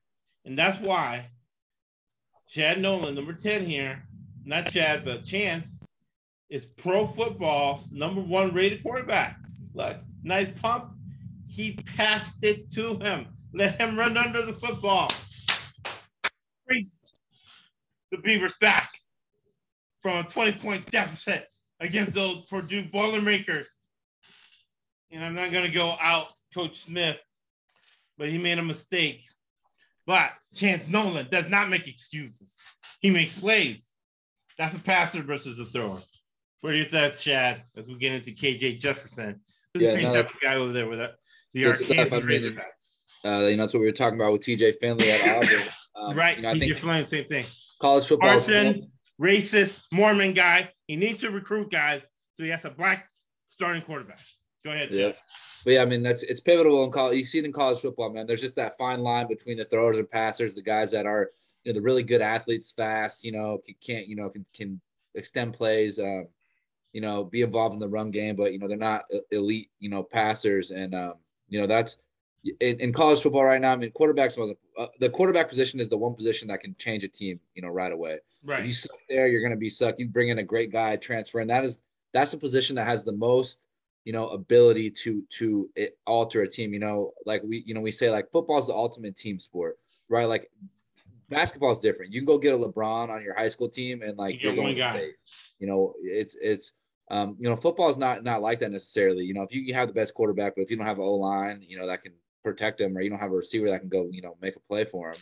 Um, you know, but the quarterback is the one position where you have the biggest impact to make the team good or suck. So um, no, that's that's that's a big thing I think when you're sports betting, especially these guys that don't have a lot of reps or um, you know are competing. Is like look at these quarterbacks. Look at you know the, the those. The, I mean that that you can if you can identify the guys that are the good passers and the guys that are the throwers, um, it's just really going to help you, you know, f- decide your where you're going with totals over under and just you know covering spreads. You know, you got that guy that's a that's a that's a good passer and he's a big dog. You know, you know they're going to put one in in the fourth quarter and uh, you know make that play and get you that backdoor cover. So just identifying quarterbacks and and uh, and how their styles are, are huge because you know you got the guy that's the runner I mean, you got to look. These games are going to be shorter. You know, they're they're uh, they're they're going to struggle to cover bigger numbers as favorites when they're when they got that running style. Exactly. They're going to you know, they're going to shorten the game as well, so it's going to be hard for them to cover cover big spreads. So, um, you know, being able to identify that is like I would say like the number one thing. Like I kind of look at starting handicapping a game. I'm looking right. at you know looking at these quarterbacks, watching them film, evaluating them because they have the ball in their hands every play and they have the biggest impact on what's going to happen to that spread and that total. Hundred percent. We'll go Scott and then John. So Arkansas, to me, is one of those teams in, in any conference that is sneaky, that stays in every game, that runs the ball, good offensive line, solid defense. They're not flashy, they're just solid across the board. So what Arkansas does on defense is plays this four-two-six scheme. They want to get as many cornerbacks on the field as possible because they want to try to take away the passing game and they want to try to make you one dimensional, which is run the ball, right. get up big, and then teams have to throw the ball against them. So to me, they won nine games last year. They're probably going to be in or around that nine win uh, season again. Um, you know, they're gonna they're gonna give you know I don't know who they have on the schedule in terms of SEC, but if they have Georgia, Alabama, they're gonna give those teams trouble. They really are. Their defense and their just uh, Jefferson, and I almost said Justin Jefferson. Jefferson um, right. will give Alabama, AJ, Georgia, or any SEC team problems, and they'll be able to run the ball. They lost Treylon Burks, but they got a recruit uh, uh, transfer in to right. replace him. Not an explosive receiving core, but a solid receiving core that know how to run routes and get open. So to me, Arkansas is another nine win, eight, nine win SEC team that will go to one of those higher up bowl games and give any any program problems. So I like Arkansas in the SEC. I think their ranking is justified with them this year. So right. So Sam Pittman has had 14 offensive linemen uh, drafted and playing in the NFL. They have 101 career starts on the offensive line. Sam Pittman, offensive coordinator is Kendall Briles. His dad, uh, again, should be in jail. He allowed the rape of multiple women at the University of Baylor. That's why he's no longer coaching. Kendall's there. He gets a break. Uh, very simple offense. Uh, and defensive coordinator is Barry Odom, who uh, knows how to do more with less. They're not going to get a coach, John. What do you think about Arkansas Razorbacks? the Arkansas is, is the wild card. I agree with everything that's been said to date, and I'm bullish on them. Uh, they arguably have one of the easier schedules of an SEC team this year. Granted, they started out with a 23rd ranked Cincinnati team right. out of the American Conference, but then they they have uh, Texas A&M and Alabama back to back weeks, and then they, you know, what if they split those games somehow? They they could easily. I, I could see them with two, maybe three losses on the most optimistic side. One of the wild cards, and I'd be interested to see what you guys think of this, is their transfer is going to play slot from Oklahoma. Is NFL ready, NFL uh, prototypical athleticism, physicality, and Jadon Haselwood. Um, with Jefferson having him at his disposal for quick slants, right? I immediately think that that negates the Texas A&M blitz the Alabama blitz, and they run those plays and throw into the slot where the blitz is coming from. I think you know Haselwood has the potential and the speed to break these uh, tackles for big gains. So that that's Love just it. one example that I've thought of that could be really exciting for this Arkansas team going forward. They have 35 new guys on the team from the transfer portal Right. and also freshmen. So the the future here in terms of the freshmen that they got and recruited uh, is a is an excellent class that I think is vastly underrated in my humble opinion. So I- you talked- John, you talked about those two games, Texas A&M and Alabama. I would lean more toward the Texas A&M game they went more than the Alabama game. Uh, I agree 100%. Yeah, and, Absolutely. and I think Especially I'll if they hard, win I'll be A&M. yeah, and I'll hammer hard on Texas A&M uh, on the Texas A&M losing that game to Arkansas for sure. Yeah. Yep. That, no, that mean- was great. That was great football knowledge, man. Make very exciting, John. That football knowledge you're bringing, because that triggered a question for Chad. So he's in the slot. What do I do? Do I do some bump and run because KJ can't throw? I want KJ to show me some accuracy, right? This is what I think KJ is going to do to that guy in the slot. If I You sure bump and that- run, bump and Josh, run can you him, back that up to the that slant beginning? away. What do, you, what do you think? Go go ahead, guys. I was gonna I say, think- can you back that up to the pre-snap? Yeah. I think what Arkansas might do this year, shorter, very short routes and get the ball out of Jefferson's hands quick. Yeah. So I- Yep. I, think that slot receiver will be big on these So- very short three to five yard uh, outs. So something to add, something to add with Arkansas here too is right.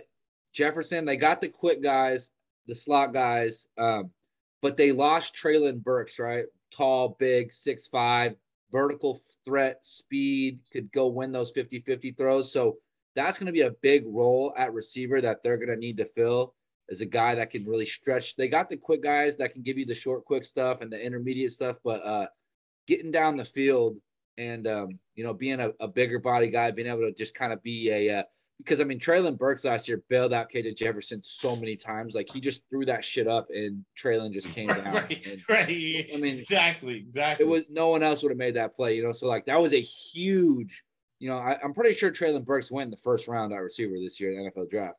Yeah, he Uh, did. He did. And so I mean, the guy he- he's a stud athlete. Um, I mean, first round pick receiver, those are guys you don't just have every year on your team. So that spot is going to be critical. Having that bailout, that guy that can just go get you a 40 yard gain and it's not even a good throw. He just out, you know, that it's going to be something I think I'm looking at early on, you know, um, be, because that Treylon Burks, you know, I mean, I can't remember what game. Oh, I want to say it was like the LSU game. I mean, there was a game last year. It was a game where they were just going up and down the field, up and down the field. I think it uh, Mississippi. no, was it? Might have been LSU or no, it was Ole Miss. Ole Ole Miss, Miss, yeah, Mississippi. Yeah, Ole Miss. Arkansas, Ole Miss game last year, right? Up and down the field, all game. Um, and Treylon Burks, I mean, it was just a huge part of that. So I think having finding that receiver like him, that that's going to be able to. you know he was a big part of their offense getting up and down the field a lot of times last year. So I think that's going to be a, a big uh, a loss for them. It's something they'll need to fill on er, er, early on in the season. So and and before John goes goes in this pre-snap stuff, what they may have been doing, what they may be doing in practice, is as soon as the back foot hits, get rid of the ball to Right. this kid. You know, take the snap, one, two, three, back foot hits out, the ball's gone, and that negates any pass rush that these teams will have against them. So I would look for that a lot in the Arkansas offense is, is quick, quick out with the quarterback. One, two, three, gone. One, two, three, gone. You know, back foot gone. So Yeah, I agree. I hit the. I was only going to mention accident, John. We pre-snap, like it's fun to do during the There you go. like during the game. Uh, you can watch this. Now, I, I find this fun. Right. Um, what the quarterback right now is he sees a four-man front. Okay, Right. that's pretty normal in the SEC. They all run four-man fronts. They do Four in the NFL five, as well. The Patriots, the only one that don't. So his job now, you see number zero there, looks like he's going into motion. So that would initially, in my opinion, tell him that it's probably going to be man. His next job is to determine which one of these seven guys of those linebackers is going to come with the, the pressure. Because the SEC is loaded with edge rushers that can also defend tight ends in coverage. Right. And that's really the key to the, you know, hitting the Right. slot because you could also, you know, just have your eyes only on the slot receiver. And guess what happens against Alabama and those teams? It gets picked off for six. Right. So, um, you know, I, I find that fun and it tells you a lot about what the quarterback is, um, you know, where he's at, you know, maturity wise. Is he able to see and anticipate? That's the key word anticipate what the heck is going on in the field before it happens. And, to your point, I hate this, right? Look at him, Look at him, right?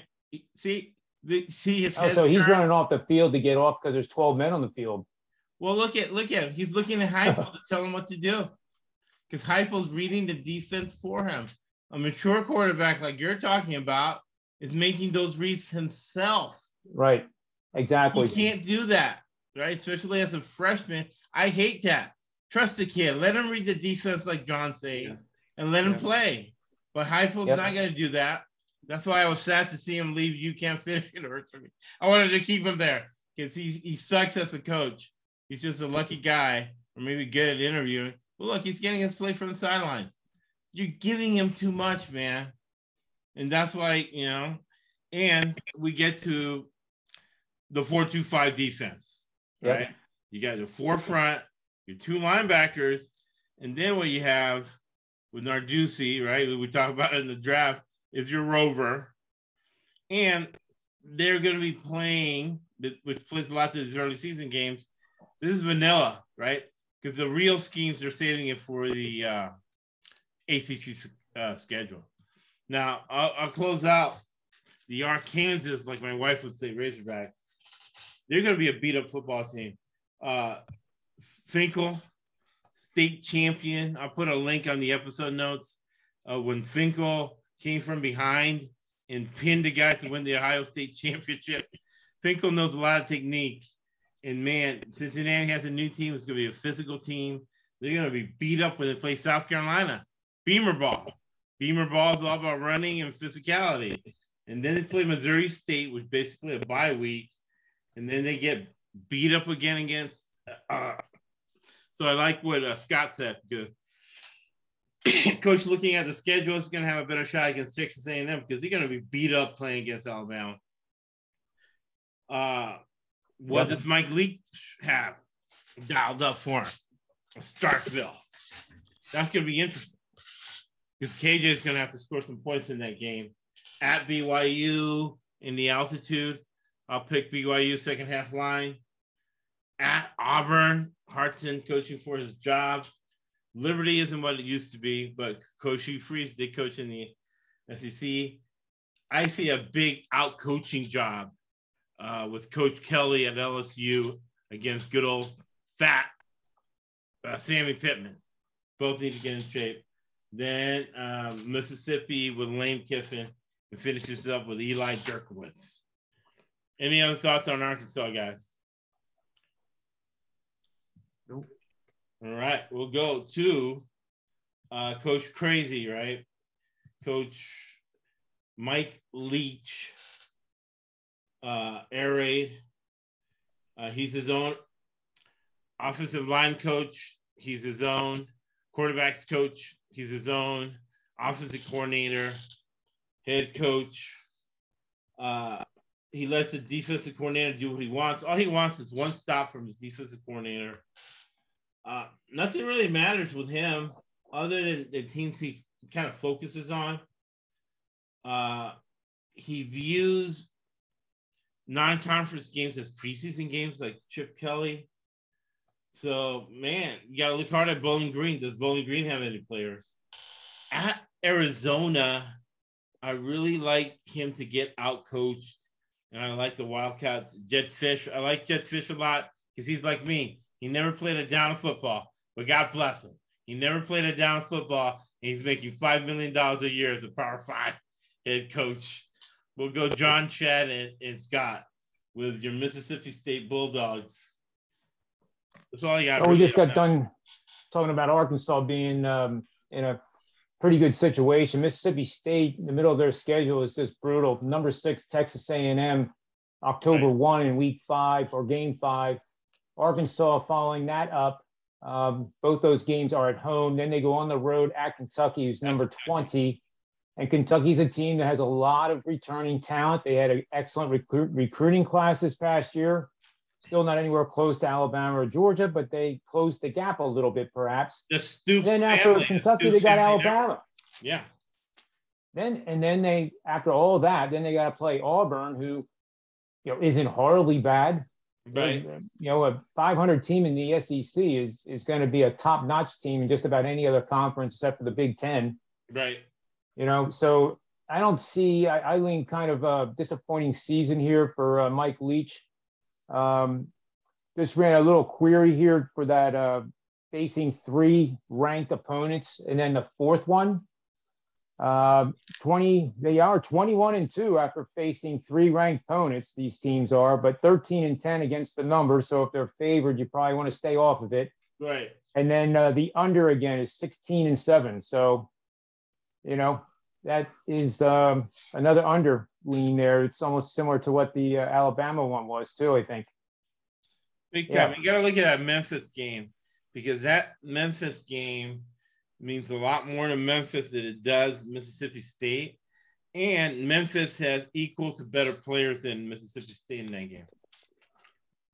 What do you think, Chad?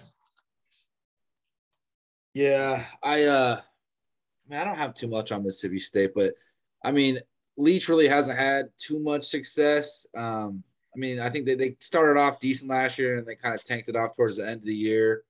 Um, but yeah, I mean, it's just I just there just has a, dis- a slight disadvantage to me right now, just talent wise, recruiting wise, in the SEC. Um, you know, I mean, there's always a team that surprises you too. I mean, there's always a team that that that will surprise you in the SEC, you know, and, and compete and, and do their thing. But I mean, it's just, you know, I, I just feel like Leach is, is kind of like he's like that that Pete Carroll we talked about in the NFL last year. He's just stuck in his ways. Like he's running Oh, that damn air raid. It's a monsoon. It's freaking raining. And, and he's still trying to throw the ball 60 times in the game. And it's like, you just, like, what are you doing, bro? Like, you're not, you're just getting your ass kicked and you're just, you can't change. So, um, you know, I feel like Leach is a typical kind of guy. Like, you know, he can't change, and uh, you know what you're getting with them. Uh, you can kind of, you know, you, you know, use that use that information to, you know, kind of predict the outcomes with the Mississippi State games.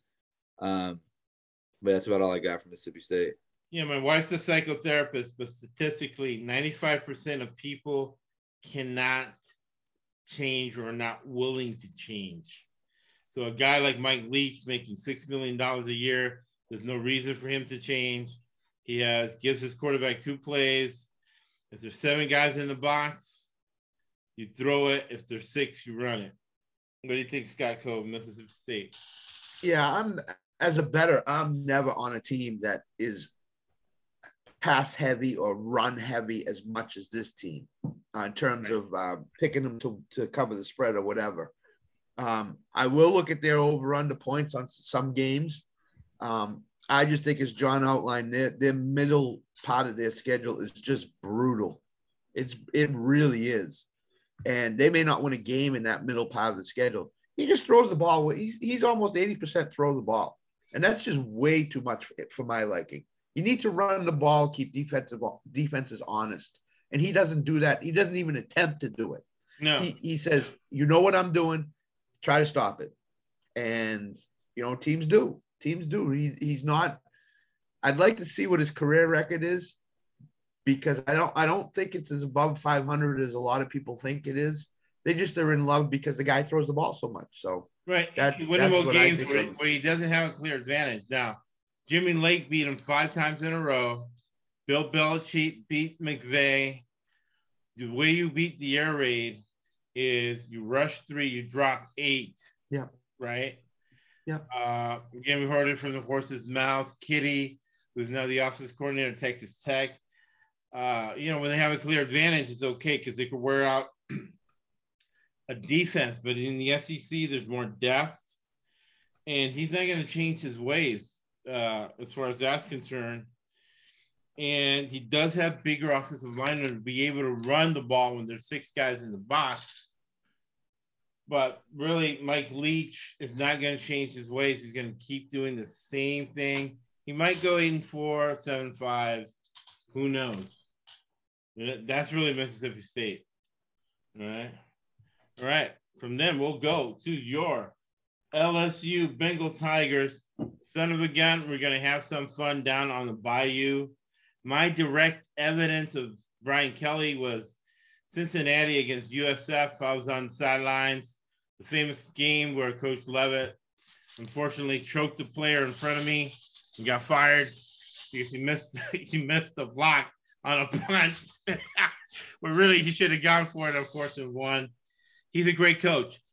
Uh, in that game, we had JPP, we had uh, Allen, we had a clear physical advantage. And Brian Kelly clearly outcoached and outsmarted Jim Leavitt. And then he goes to Notre Dame, does more with less, gets into the playoffs, gets blown out. Now he has some talent. Now he brings in uh, a good quarterback, right? Jalon Daniels from Arizona State. He has a lot of talent. He's great at the NBA part of it, putting together a staff. Uh, he's paying his strength and conditioning coach over a million dollars. Believe me, I lived in New Orleans for one year.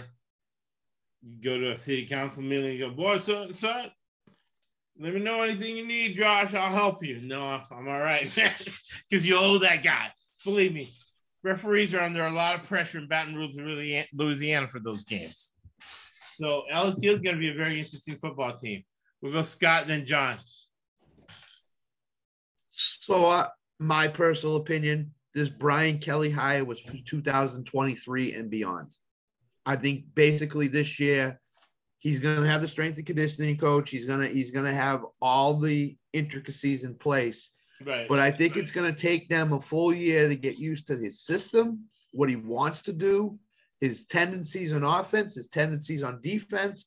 I think they will be a really competitive team in the SEC this year. Right. I think they will win their share of games, but I just think that the Brian Kelly hire was more so for next year and beyond not this year. I think this year they'll they'll win seven, eight games. They'll get in a good bowl. Um, they'll probably win that bowl. Um, but I, I think Brian Kelly's stamp on this team will be next year. He has a stud wide receiver, a guy that's probably going to go top five to ten in the NFL draft when he comes out. Um, you know, he's got a he's got three quarterbacks applying uh, going for that job. I think the kid they transferred in from I think Arizona State. You said yeah, Jalon Daniels. I, did, uh, I think in, in the end, he's going to be the one that wins that job. I think because I don't think they brought him in just to sit on the bench and be a backup. No, he has too much talent. Yeah, so I think he's going to win that job, and I, I think he's going to put the Brian Kelly stamp on this team, and I think they're going to win eight games. I'm, I'm looking at them as an eight-win SEC team, and I think they'll be very, very competitive and a high-scoring team because they have all the tools on offense to be that. So that that's my opinion on them. Yeah, I like the high scoring. Um, I'm looking for the over under that Florida State game. That game definitely should go over. What do you yep. think, John? I like I like what I, I hear. One question I have uh, for LSU this year is they have a freshman, Will Campbell, starting at left tackle. Uh, inexperience in the SEC, especially at that majorly key position to protect right. the quarterback is a little bit of concern. Uh, But obviously, he's a, a, very talented individual. Otherwise, he wouldn't be starting at the SEC level he must be of college football. Specimen. Yeah. Their uh, schedule is a little bit uh, backloaded, I guess I would call it. Their toughest games are at the end of the season, and uh, they don't play a ranked opponent until October 22nd against Ole Miss, who's now 20, ranked 21. So who knows if they're going to be ranked 10th by then or out of the rankings. Yep. But the, the team on deck then is Alabama, who we know probably won't be anything lower than a five. Uh, I can't even imagine um, them being lower than five unless something really weird happens this year. And then they have to go on the road to Arkansas after playing Alabama. You know, that that's a pretty tough trio of plays right there. Then they have a, you know, all due respect to UAB, they have a scrimmage, but then they got to get right at it for the season-ending finale at Texas A&M. Uh, so they could win seven games and then lose all those run games uh, down the stretch and end up, you know, um, eight and what would that be? Eight and six. Right. Yeah, which would, would which would be to Scott's point, starting point for for uh, Coach Kelly over there at, L- at uh, LSU. Uh, the Yep. Florida State game is a big game for Mike Nor- Norvell. Yeah. All the Florida State people want him out of there. Um, and I'm looking at the numbers for that game. What do you think, Chad? Uh, LSU. Yeah. Um. You know Okay. Jalen Daniels well too. Yeah, yeah. My brother actually played against him uh, senior year in high school. My brother Chance and Jayden played against each other the first game of the season. So yeah, I saw him play in high school. I saw him play, you know, last two years. Saw him live last year up in Corvallis. Um, yeah, it's you know, Brian Kelly in his first year. You know, first year head coaches. You know, making the transition to the SEC. I can't see him just running through and and winning it all. Definitely see some some some growing pains. Um, strength of schedule. I mean, it's a lot tougher than Notre Dame. A lot more talent uh, in and out every week. You know, the schedules are not comparable. Um, you know, and and he's in a big market with a tough tough fan base. You know, they start going south there. You know, like you know they they start off hot and they lose three or four in a row. Um, you know that fan base. You know they they they could be quick to turn on them. Uh, it's a tough job there. Uh, you know, I don't think that I don't think the leash is very infinite. I think the leash is you know you go to a He's, school a, like he's a that. cultural misfit. yeah, you don't you know Catholic if you and don't Baptist territory. you don't Yeah. produce in in your first two seasons there, you're, you're there's a good chance you're, you're out of there. So, um, you know, it'll be, you know, they're in a, in a transition with the new first year head coach there, um, and, and you know, going into stepping into that SEC, it'll be uh, it'll be fun to watch them compete and see how uh, how how uh, you know Brian Kelly gets them going. And uh, you know, I'm I'm looking. Is so is Jayden Daniels going to get the starting job? What, what yeah, he has, he has too much talent. If to Scott's point, if this is a year for next year, you want him in there. Remember, if you can make three first downs with your legs, you're going to win 70% of the games. That's what Coach Kelly wants him to do if he's confused back there. But uh, we'll finish up LSU with this question, Chad. You see them live. We see them in Oregon State, uh, Arizona State. What I like about Jalen Daniels is that he has some passer in him. He's not just a thrower. He yeah. can lay it, he can lay the ball in there. he's he i mean he's he's more of a uh, closer to a passer than a thrower than a lot of other guys. You know two years ago he had a really good year as a passer. Last year he kind of had some regression throwing the ball. Uh accuracy rate completion percentage down was not as accurate down the field. Um so yeah i mean looking for him to re- you know make some progress and return stride as a, a passer will be huge because he, you know he's only a 190 pound 185 pound guy. Um Right. you know how many hits the SEC's got some. I mean, they're. I mean, it's You're gonna have to put a flak jacket on the Air you're, Force. you're yeah, you're taking a step towards the NFL, right? Where a lot of quarterbacks that can run in college that doesn't translate to the NFL with those bigger, faster guys chasing you. So, um, you know, I'm curious to see if he still can can can um, run the ball like he did the last two years, and if he, and the willingness, you know, if he get takes one early on, bam, in the first quarter, is he going to be like, ah, maybe I'm going to throw this one away instead of go, get this eight yards and get smacked.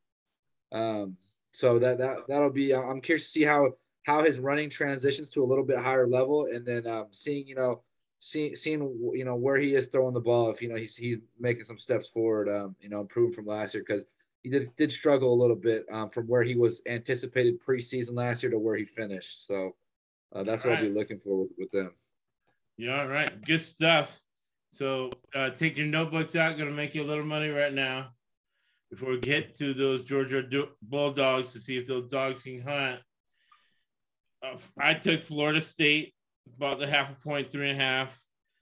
I sprinkled 130. So I bet a thousand dollars a game, right? So I have $400 on Florida State plus three and a half.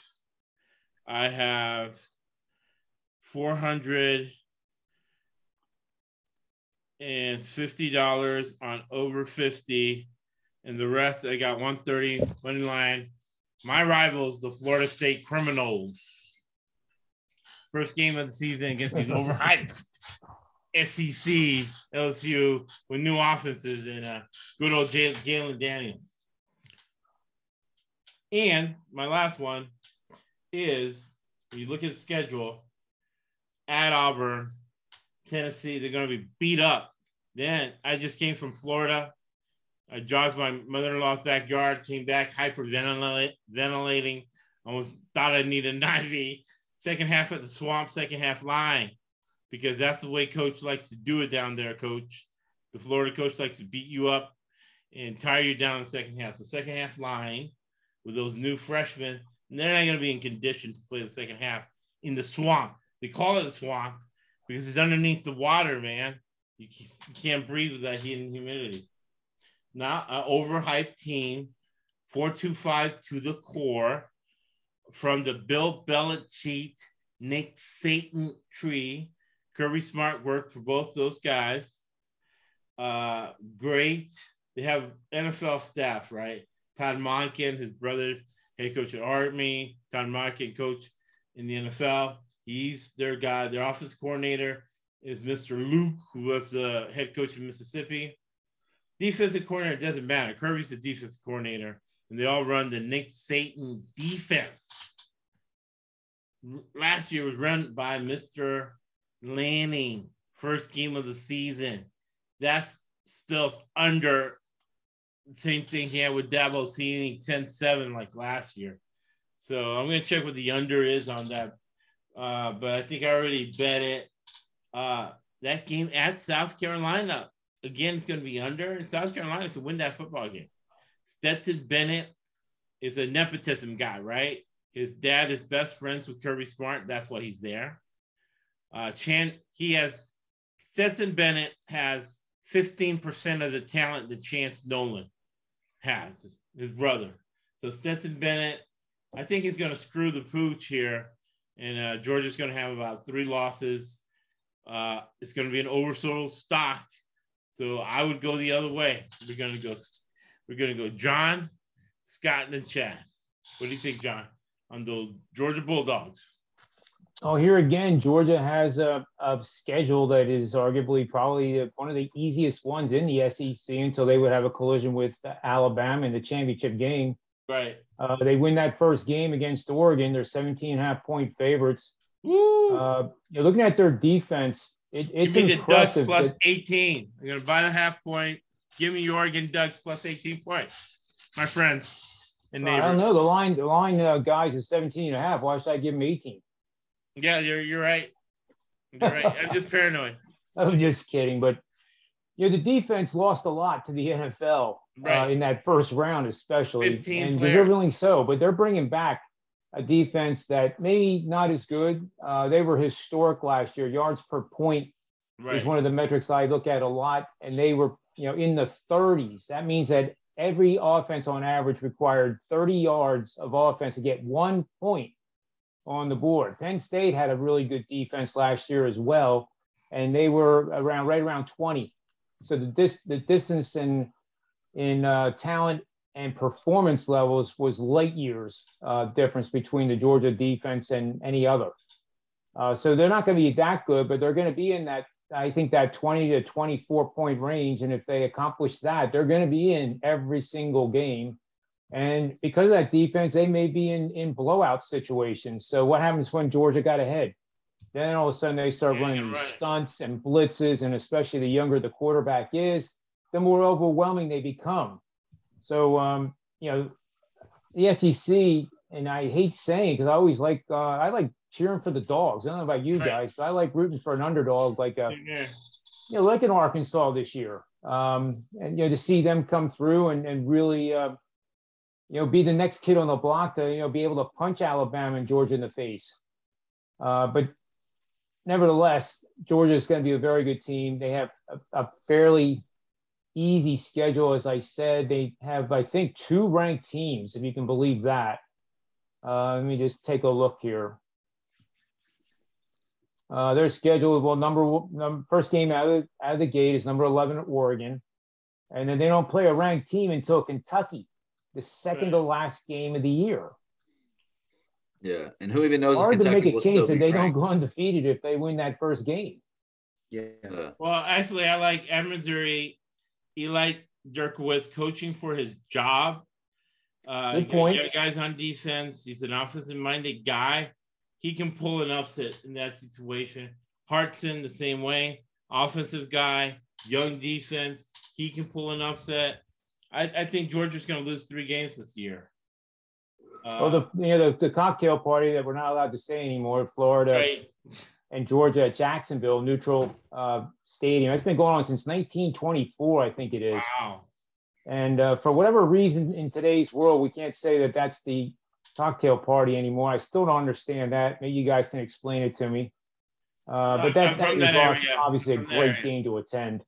And, and I know, and we should probably all go one year. I, I have really good friends that uh, they're early retiree Georgia Bulldog boosters, and they put three RBs together. We're all invited to eat and drink as much as we can, and then we can go go to the game. So I don't know how There you go. can't call that a cocktail party. There you go. you know so yeah but that's gonna be a tough game i see them i i see them you know two it's you know first year of a two-year cycle kirby's now making 10 million dollars a year no state taxes he wants to develop the team for next year Stetson Bennett and, and, and that at Missouri is a, is a very sticky situation.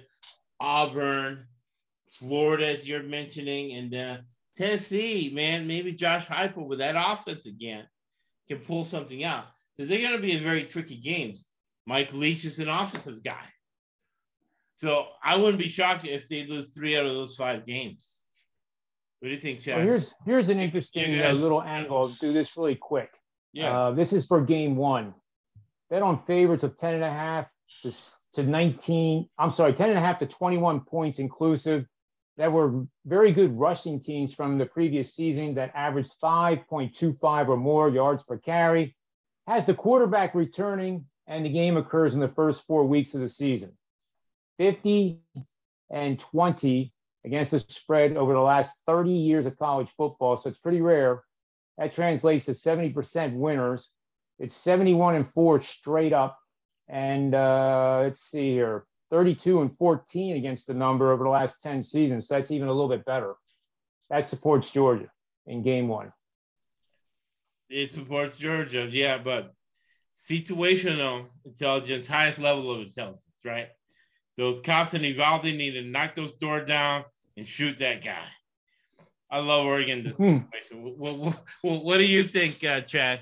Chad Nolan, Noel Scott. Um, you know, I, I think first game of the year, I think it's going to be, uh, you know, I think it's going to be kind of similar to the last year we saw the Oregon Ohio State game where Oregon ended up beating Ohio State and they were about 21 Yep. point dogs or 17, about, about the same range. Um, Right? I think that game's competitive. I think uh, I think it's competitive for sure.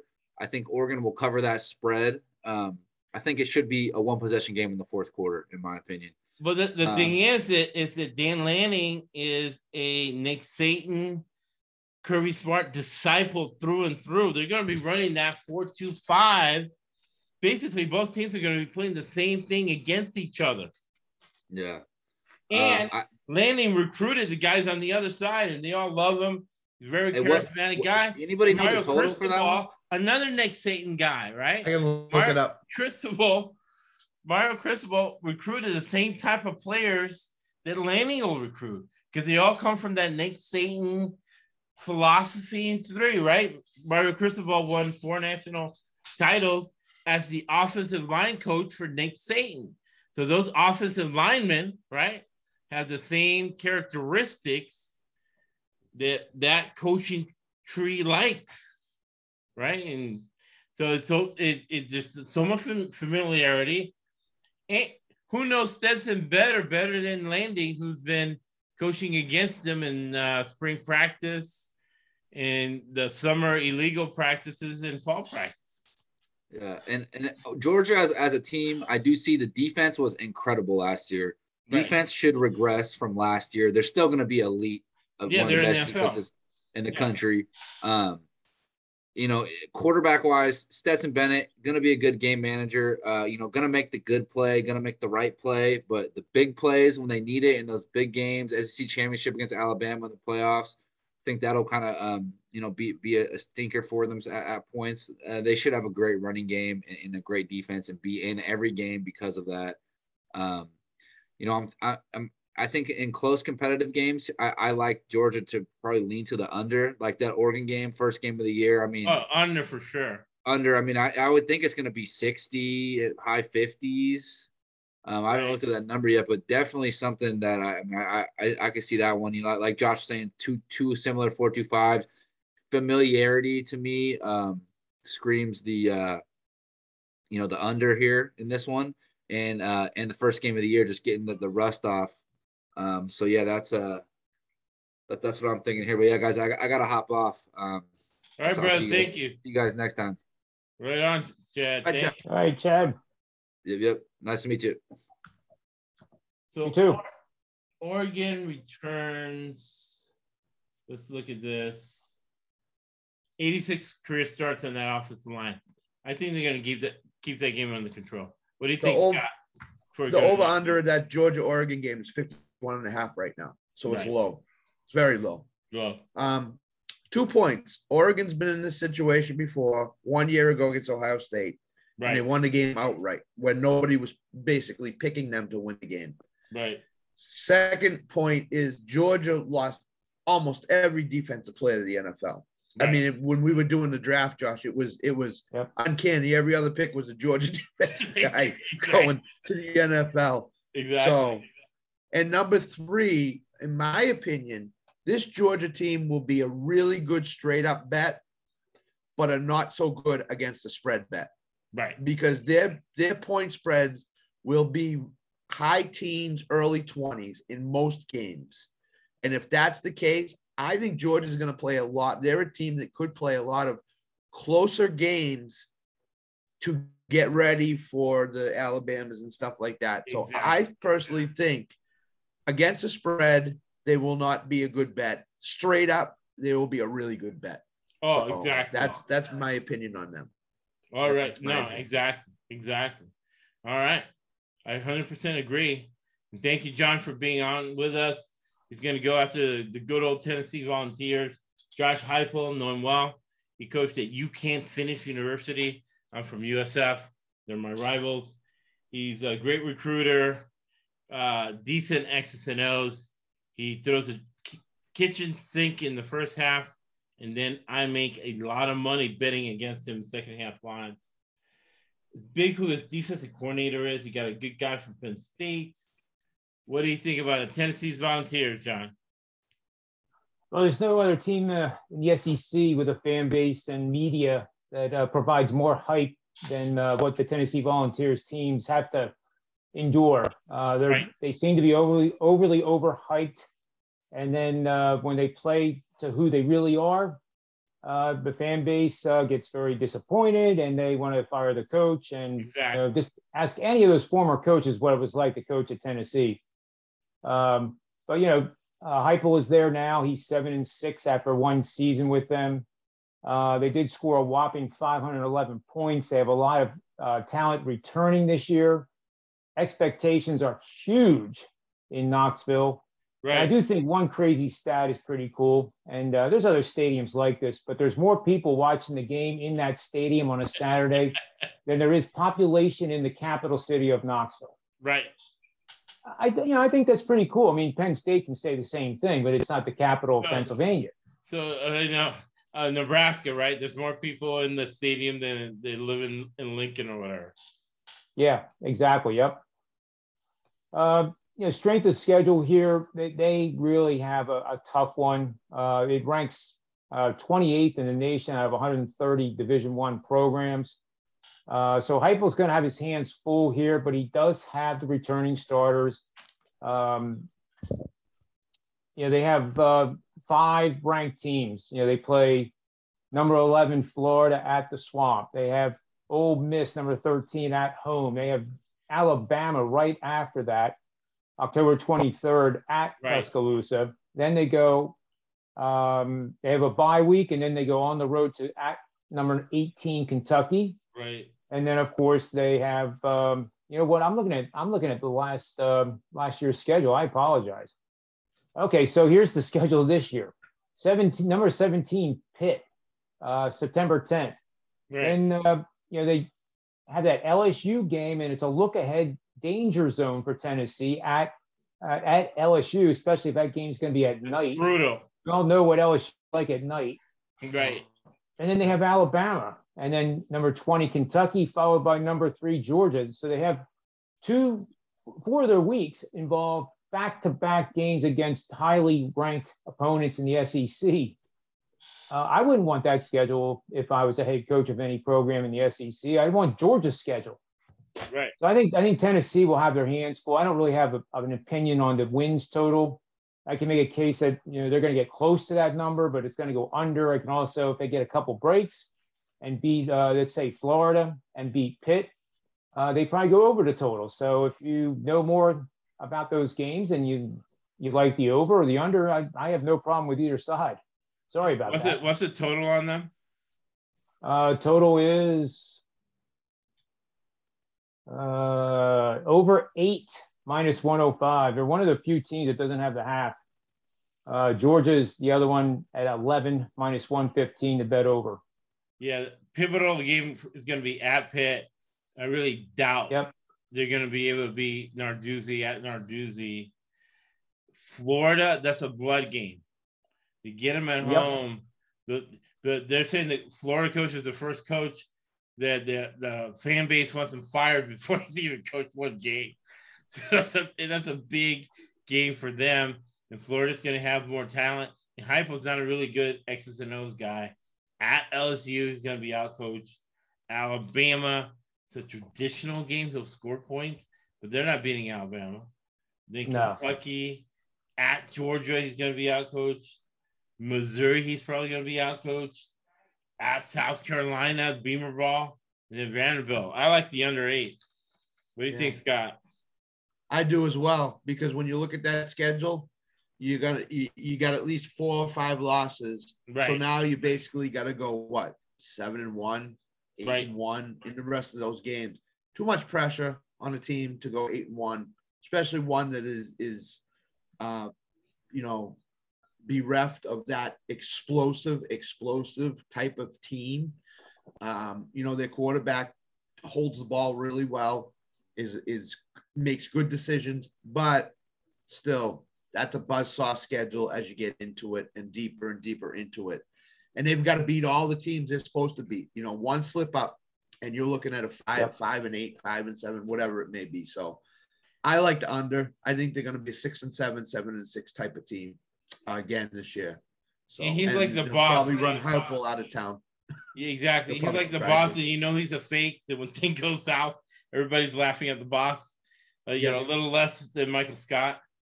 Well, thank you, John, for joining us, man. Oh, you bet, guys. Sorry I had to take off. Just a few deadlines to meet, but uh, look forward to the next show with you guys. Oh, we look forward to having you. It's going to be a fun, great season, Absolutely. man. We had a great time today.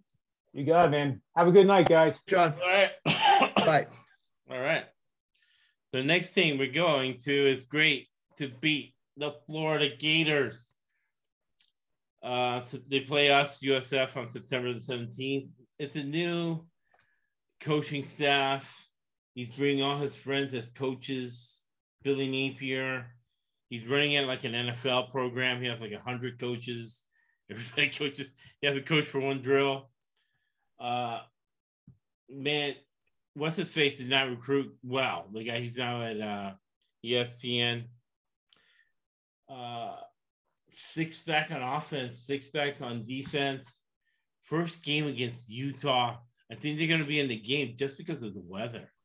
Look for U, U, UF second half line against Utah because and I think global warming. I don't think they have the things right because they were saying it was like 95 hours outside. It felt like 120. And I did not have helmets and pads on. In Utah, going to that nice weather of September the 3rd and going down there to, man, they, they better bring 20 ventilators or else they're not going to win. So I like uh, Florida second half line, Kentucky and Tennessee are must wins. Watch out for that USF game.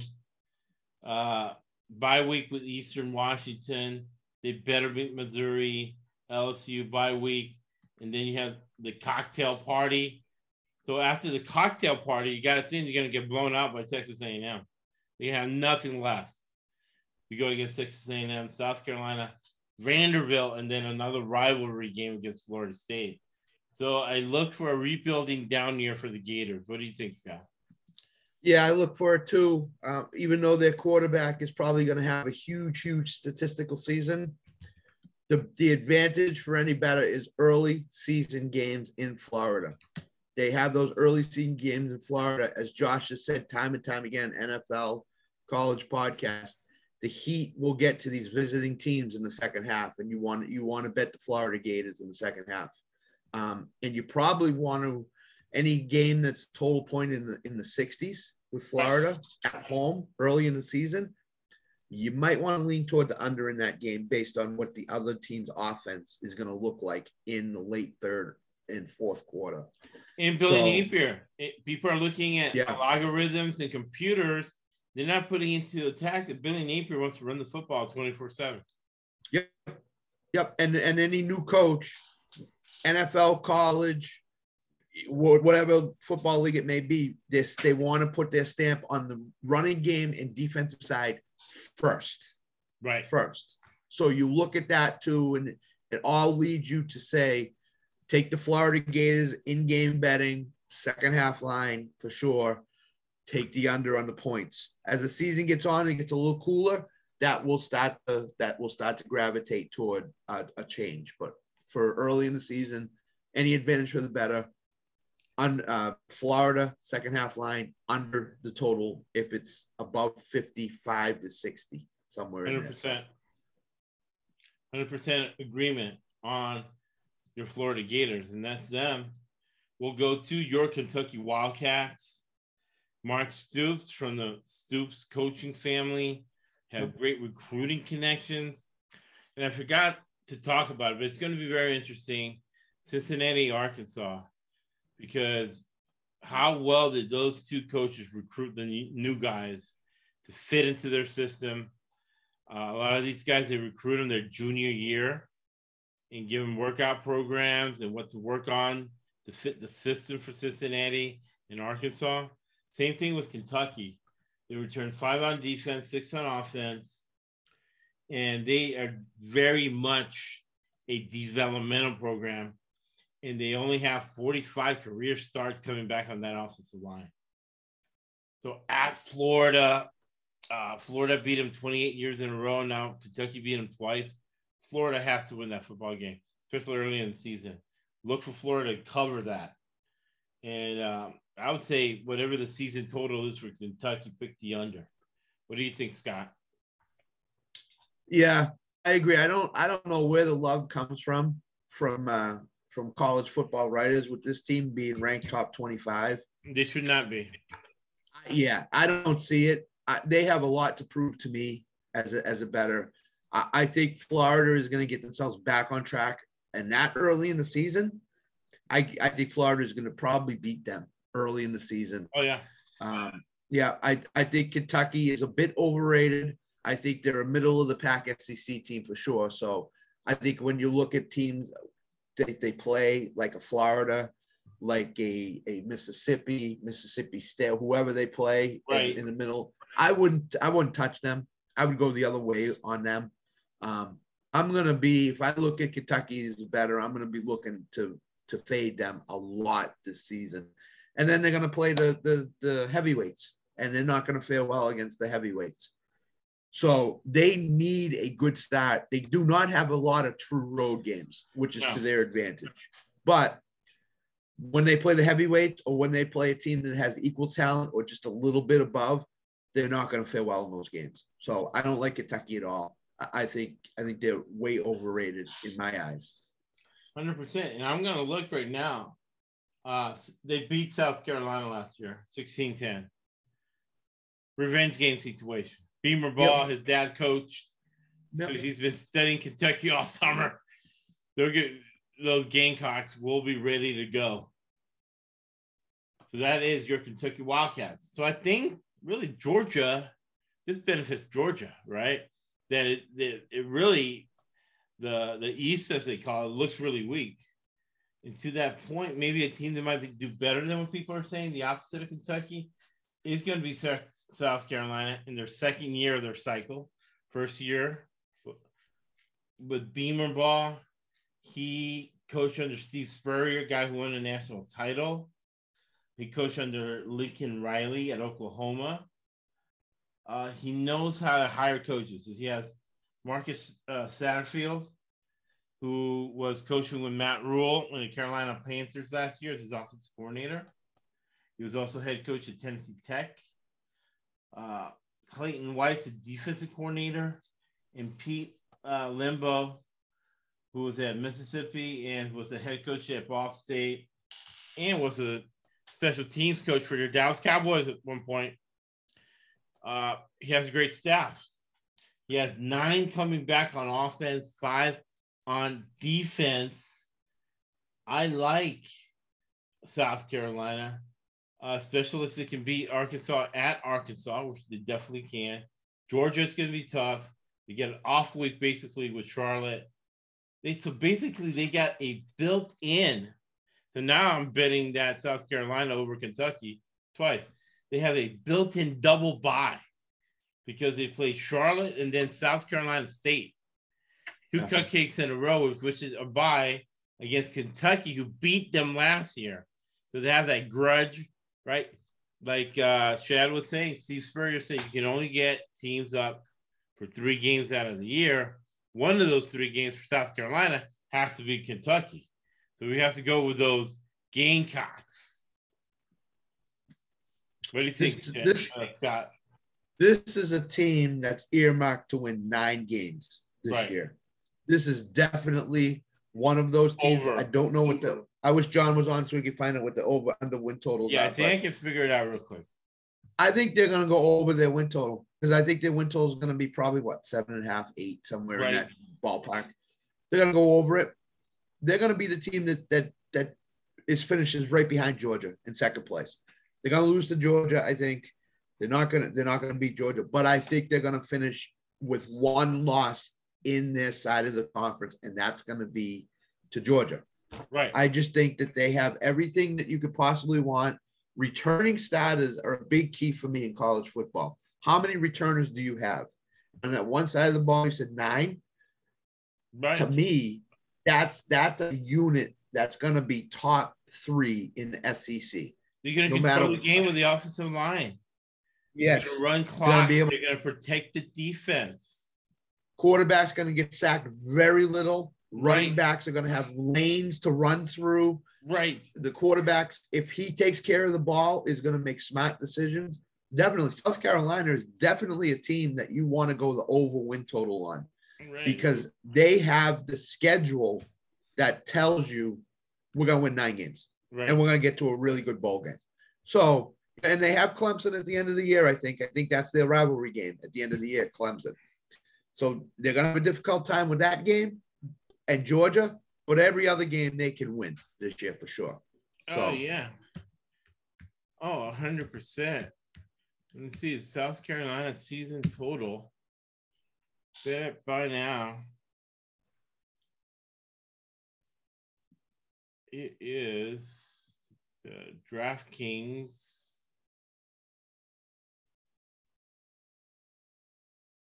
Stupid article doesn't get right to it. Oh, here we go. six. Ooh, I'm going over six, Six. right now. I'm going over I'm six. betting right now. I, I would hammer that. You, you have to. Yeah, you have to. You have Kentucky's over. Kentucky's overrated, right? Right. Right. They can beat Florida for sure. right. You know, Florida's not all that. No. Georgia and Clemson are the only two games on their schedule that I won't give them. Right. But other than that, I'll give them every other game that they, you know, I will give them a nine nine win season for sure. Hundred percent. I'm betting South Carolina right now. Over the total win. Yeah. over six. Six. Six. Wow. That's that's low. Five hundred Well, it- American dollars. Well, it must be because Kentucky's ranked. Uh, I, I don't know if they play Arkansas. They're ranked. So what they're basically Vegas is looking at is, oh, they're playing six ranked teams. Right. Yeah, but those six ranked teams aren't very good. All Right. of them. So Well, they know that they, they have it now at minus 170. But still, that's good. It's like free money. that's good juice. That's good juice. That's free That's money. absolutely good. Yep. Yep. Yep. Without a doubt. you go, man, making people money, free money. South Carolina, the over. We'll have it on the. Then you got Eli Drinkwitz and your Missouri Tigers. Uh, they have 83 starts coming on the on, on the offensive line. The man makes five million dollars a year. He needs to keep his job. He's an offensive guy. He's his own. He's his own offensive coordinator, own quarterback coach, and his own offensive line coach.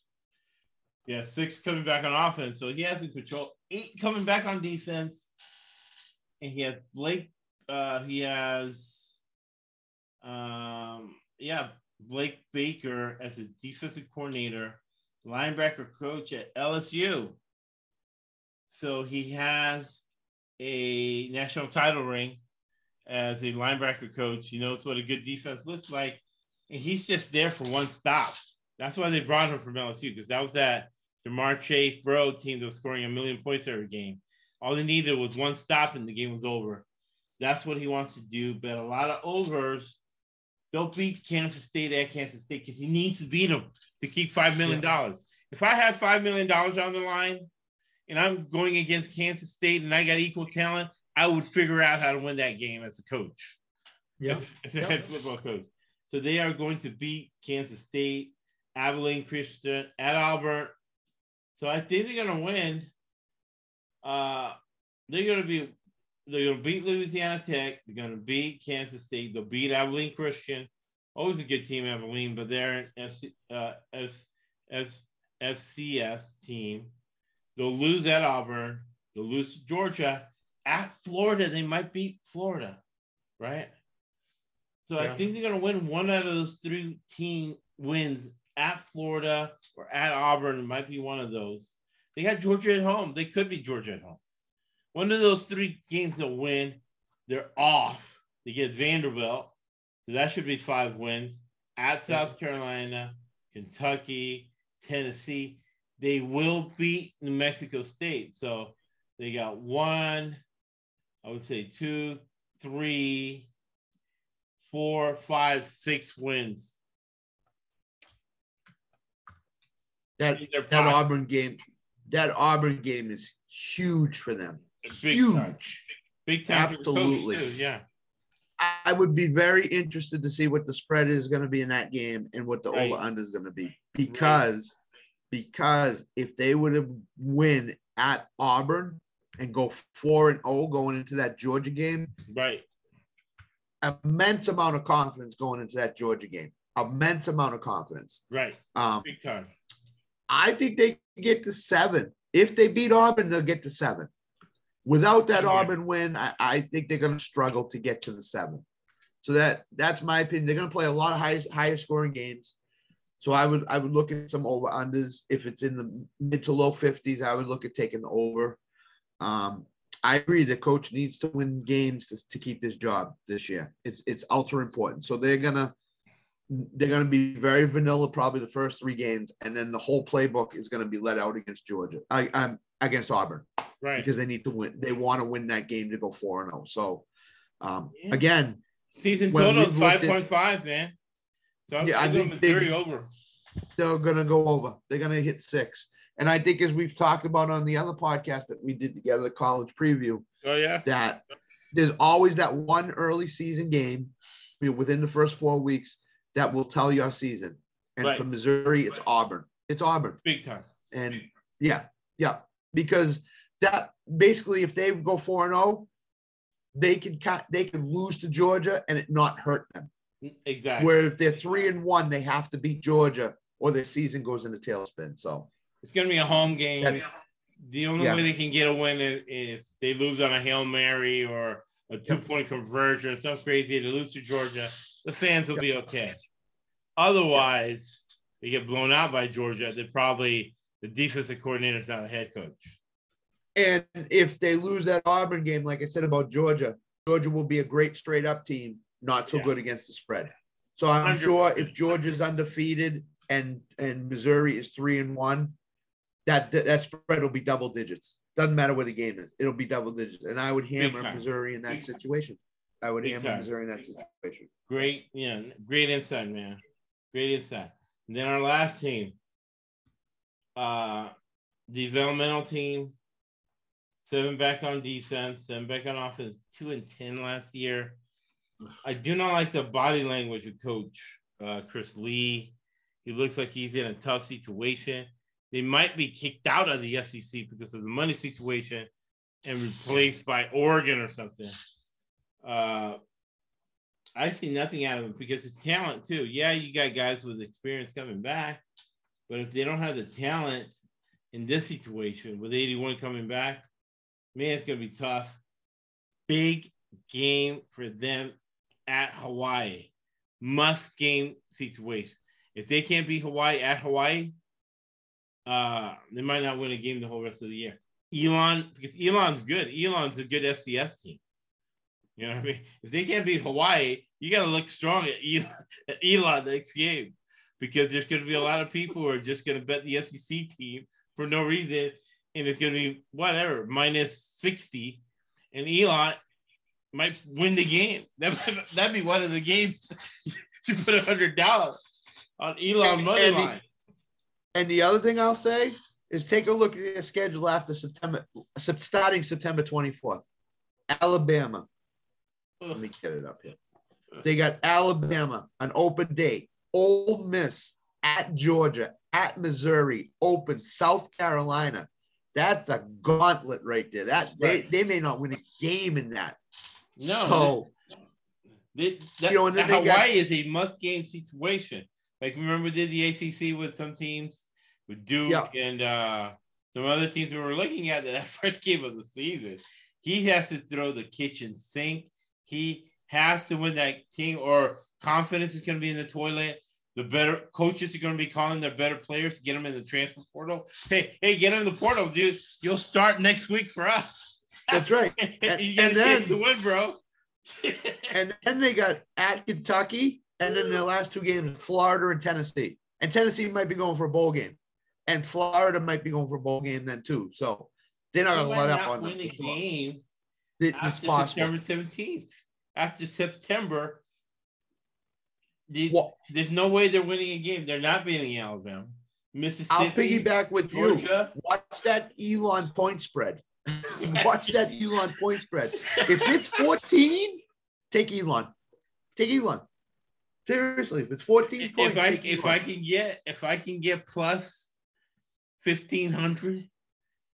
Oh yeah, and I Oh, put a thousand on Elon and Elon wins, I don't think I'm betting another game the rest of the year. because what generally happens in college football, that one team from out of nowhere beats FCS. that FCC FCS school, and Right. this could be the one that comes out of nowhere. Elon. exactly. Right after Yeah, this put- podcast is done, I'm gonna have some lunch and I'm gonna study Elon. Elon, put a hundred down on Elon. You could if it's if it's fifteen hundred, say it's two thousand plus two thousand on Elon, and you win that game and you put a thousand. There you go. I'm retired. See you later. Goodbye. See you later. I'm not betting the rest of the year. I got a bankroll. I'm sorry, guys. I'll give you my I want to end on a win. Exactly. Exactly. That's you just have to look at some schools and say, uh, no, Right. no, No. they're not going to. And then is the, the game's at Hawaii, right? But at Hawaii, they're gonna have to travel all the way up there. They're not going to win that game. They're not going to And win. their confidence is gonna Hawaii? be in the toilet. Yeah, I know. I know. Because at In- Hawaii is is a In the new go. in the new rules now, where I'm telling you, best play Cincinnati coach, USF coach, where I go. Hey, bro. Yeah. You guys don't. You're you're gonna get killed by Alabama. You really want that? Get body slammed on every play. Come here with USF. You're gonna win seven, eight games. Go to a bowl game. Good academic school. We'll get you in class. That that that Hawaii game's The game is at Alabama. Alabama is going to be favored in that game. No exaggeration. 48 points. easy. 48 points. Easily. Or, or like and you John might still saying, want to take like John saying, Alabama. Let's say let's say Alabama uh, scores. and and Vanderbilt fumbles the kickoff and they run it in as 14 nothing, you can go online and get get get Vanderbilt plus 70. and then you still might not want to take that. you still might not want to take. Imagine that. Vanderbilt Exactly. might not score a point against Alabama. No, It might even come close to scoring a point. No, No. and that's the sad part. But a school. When you look at it as a better, you say, "Nah, I, I can't do it. I can't do it. It's, it's 42 points. I can't do it. I'm- I would never do it. I don't think so. No. All right, man. This has been great. I had a great time. Thank you, Scott. It is. It's been phenomenal. It's been John and Jesse and Chad and, and both of us brought so much information to this podcast. It's it's insane. So We all had a lot of oh. talent. It's always better to be lucky than good. You never know how it's going to work out, but we all gel, dude. We all Yep. have the same good chemistry. yep, no question. No So question. we always Go, close. go make some money, people. Go make some money. You know, That's all you have to do as out- American for now. You never know if it's going to change. You might not be able to do this five years from now. absolutely, absolutely. It's that easy. Listen to what we said, man. South Carolina. Vanderbilt overs, man. Those are almost locks. Easy money. Look, listen, people. The track record speaks for itself. It's all out there. If you want to know, it's all out there. Just look. Just I mean, look. Track if you record want to this listen to the podcast. podcast, look at the Twitter feed and, Yes. and tally it up and go on CBS and see who won and what the spread was. Remember, Yeah. 52.5% is break even. Absolutely. And John's talking about Absolutely. 60, 70, 80% strategies. Come on, man. All right. We always close with Winston Churchill. Again, not philanthropy. Not that we're nice guys. It's business. The more you give, the more you get back. You give one, you get 10 back. That's why Winston Churchill said, You make a living from your labor, but you make your life from what you give. Thank you for listening to the ESPC Podcast Network.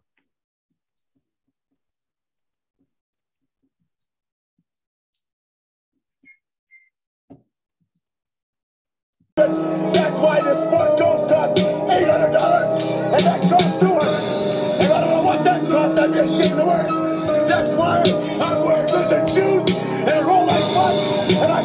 and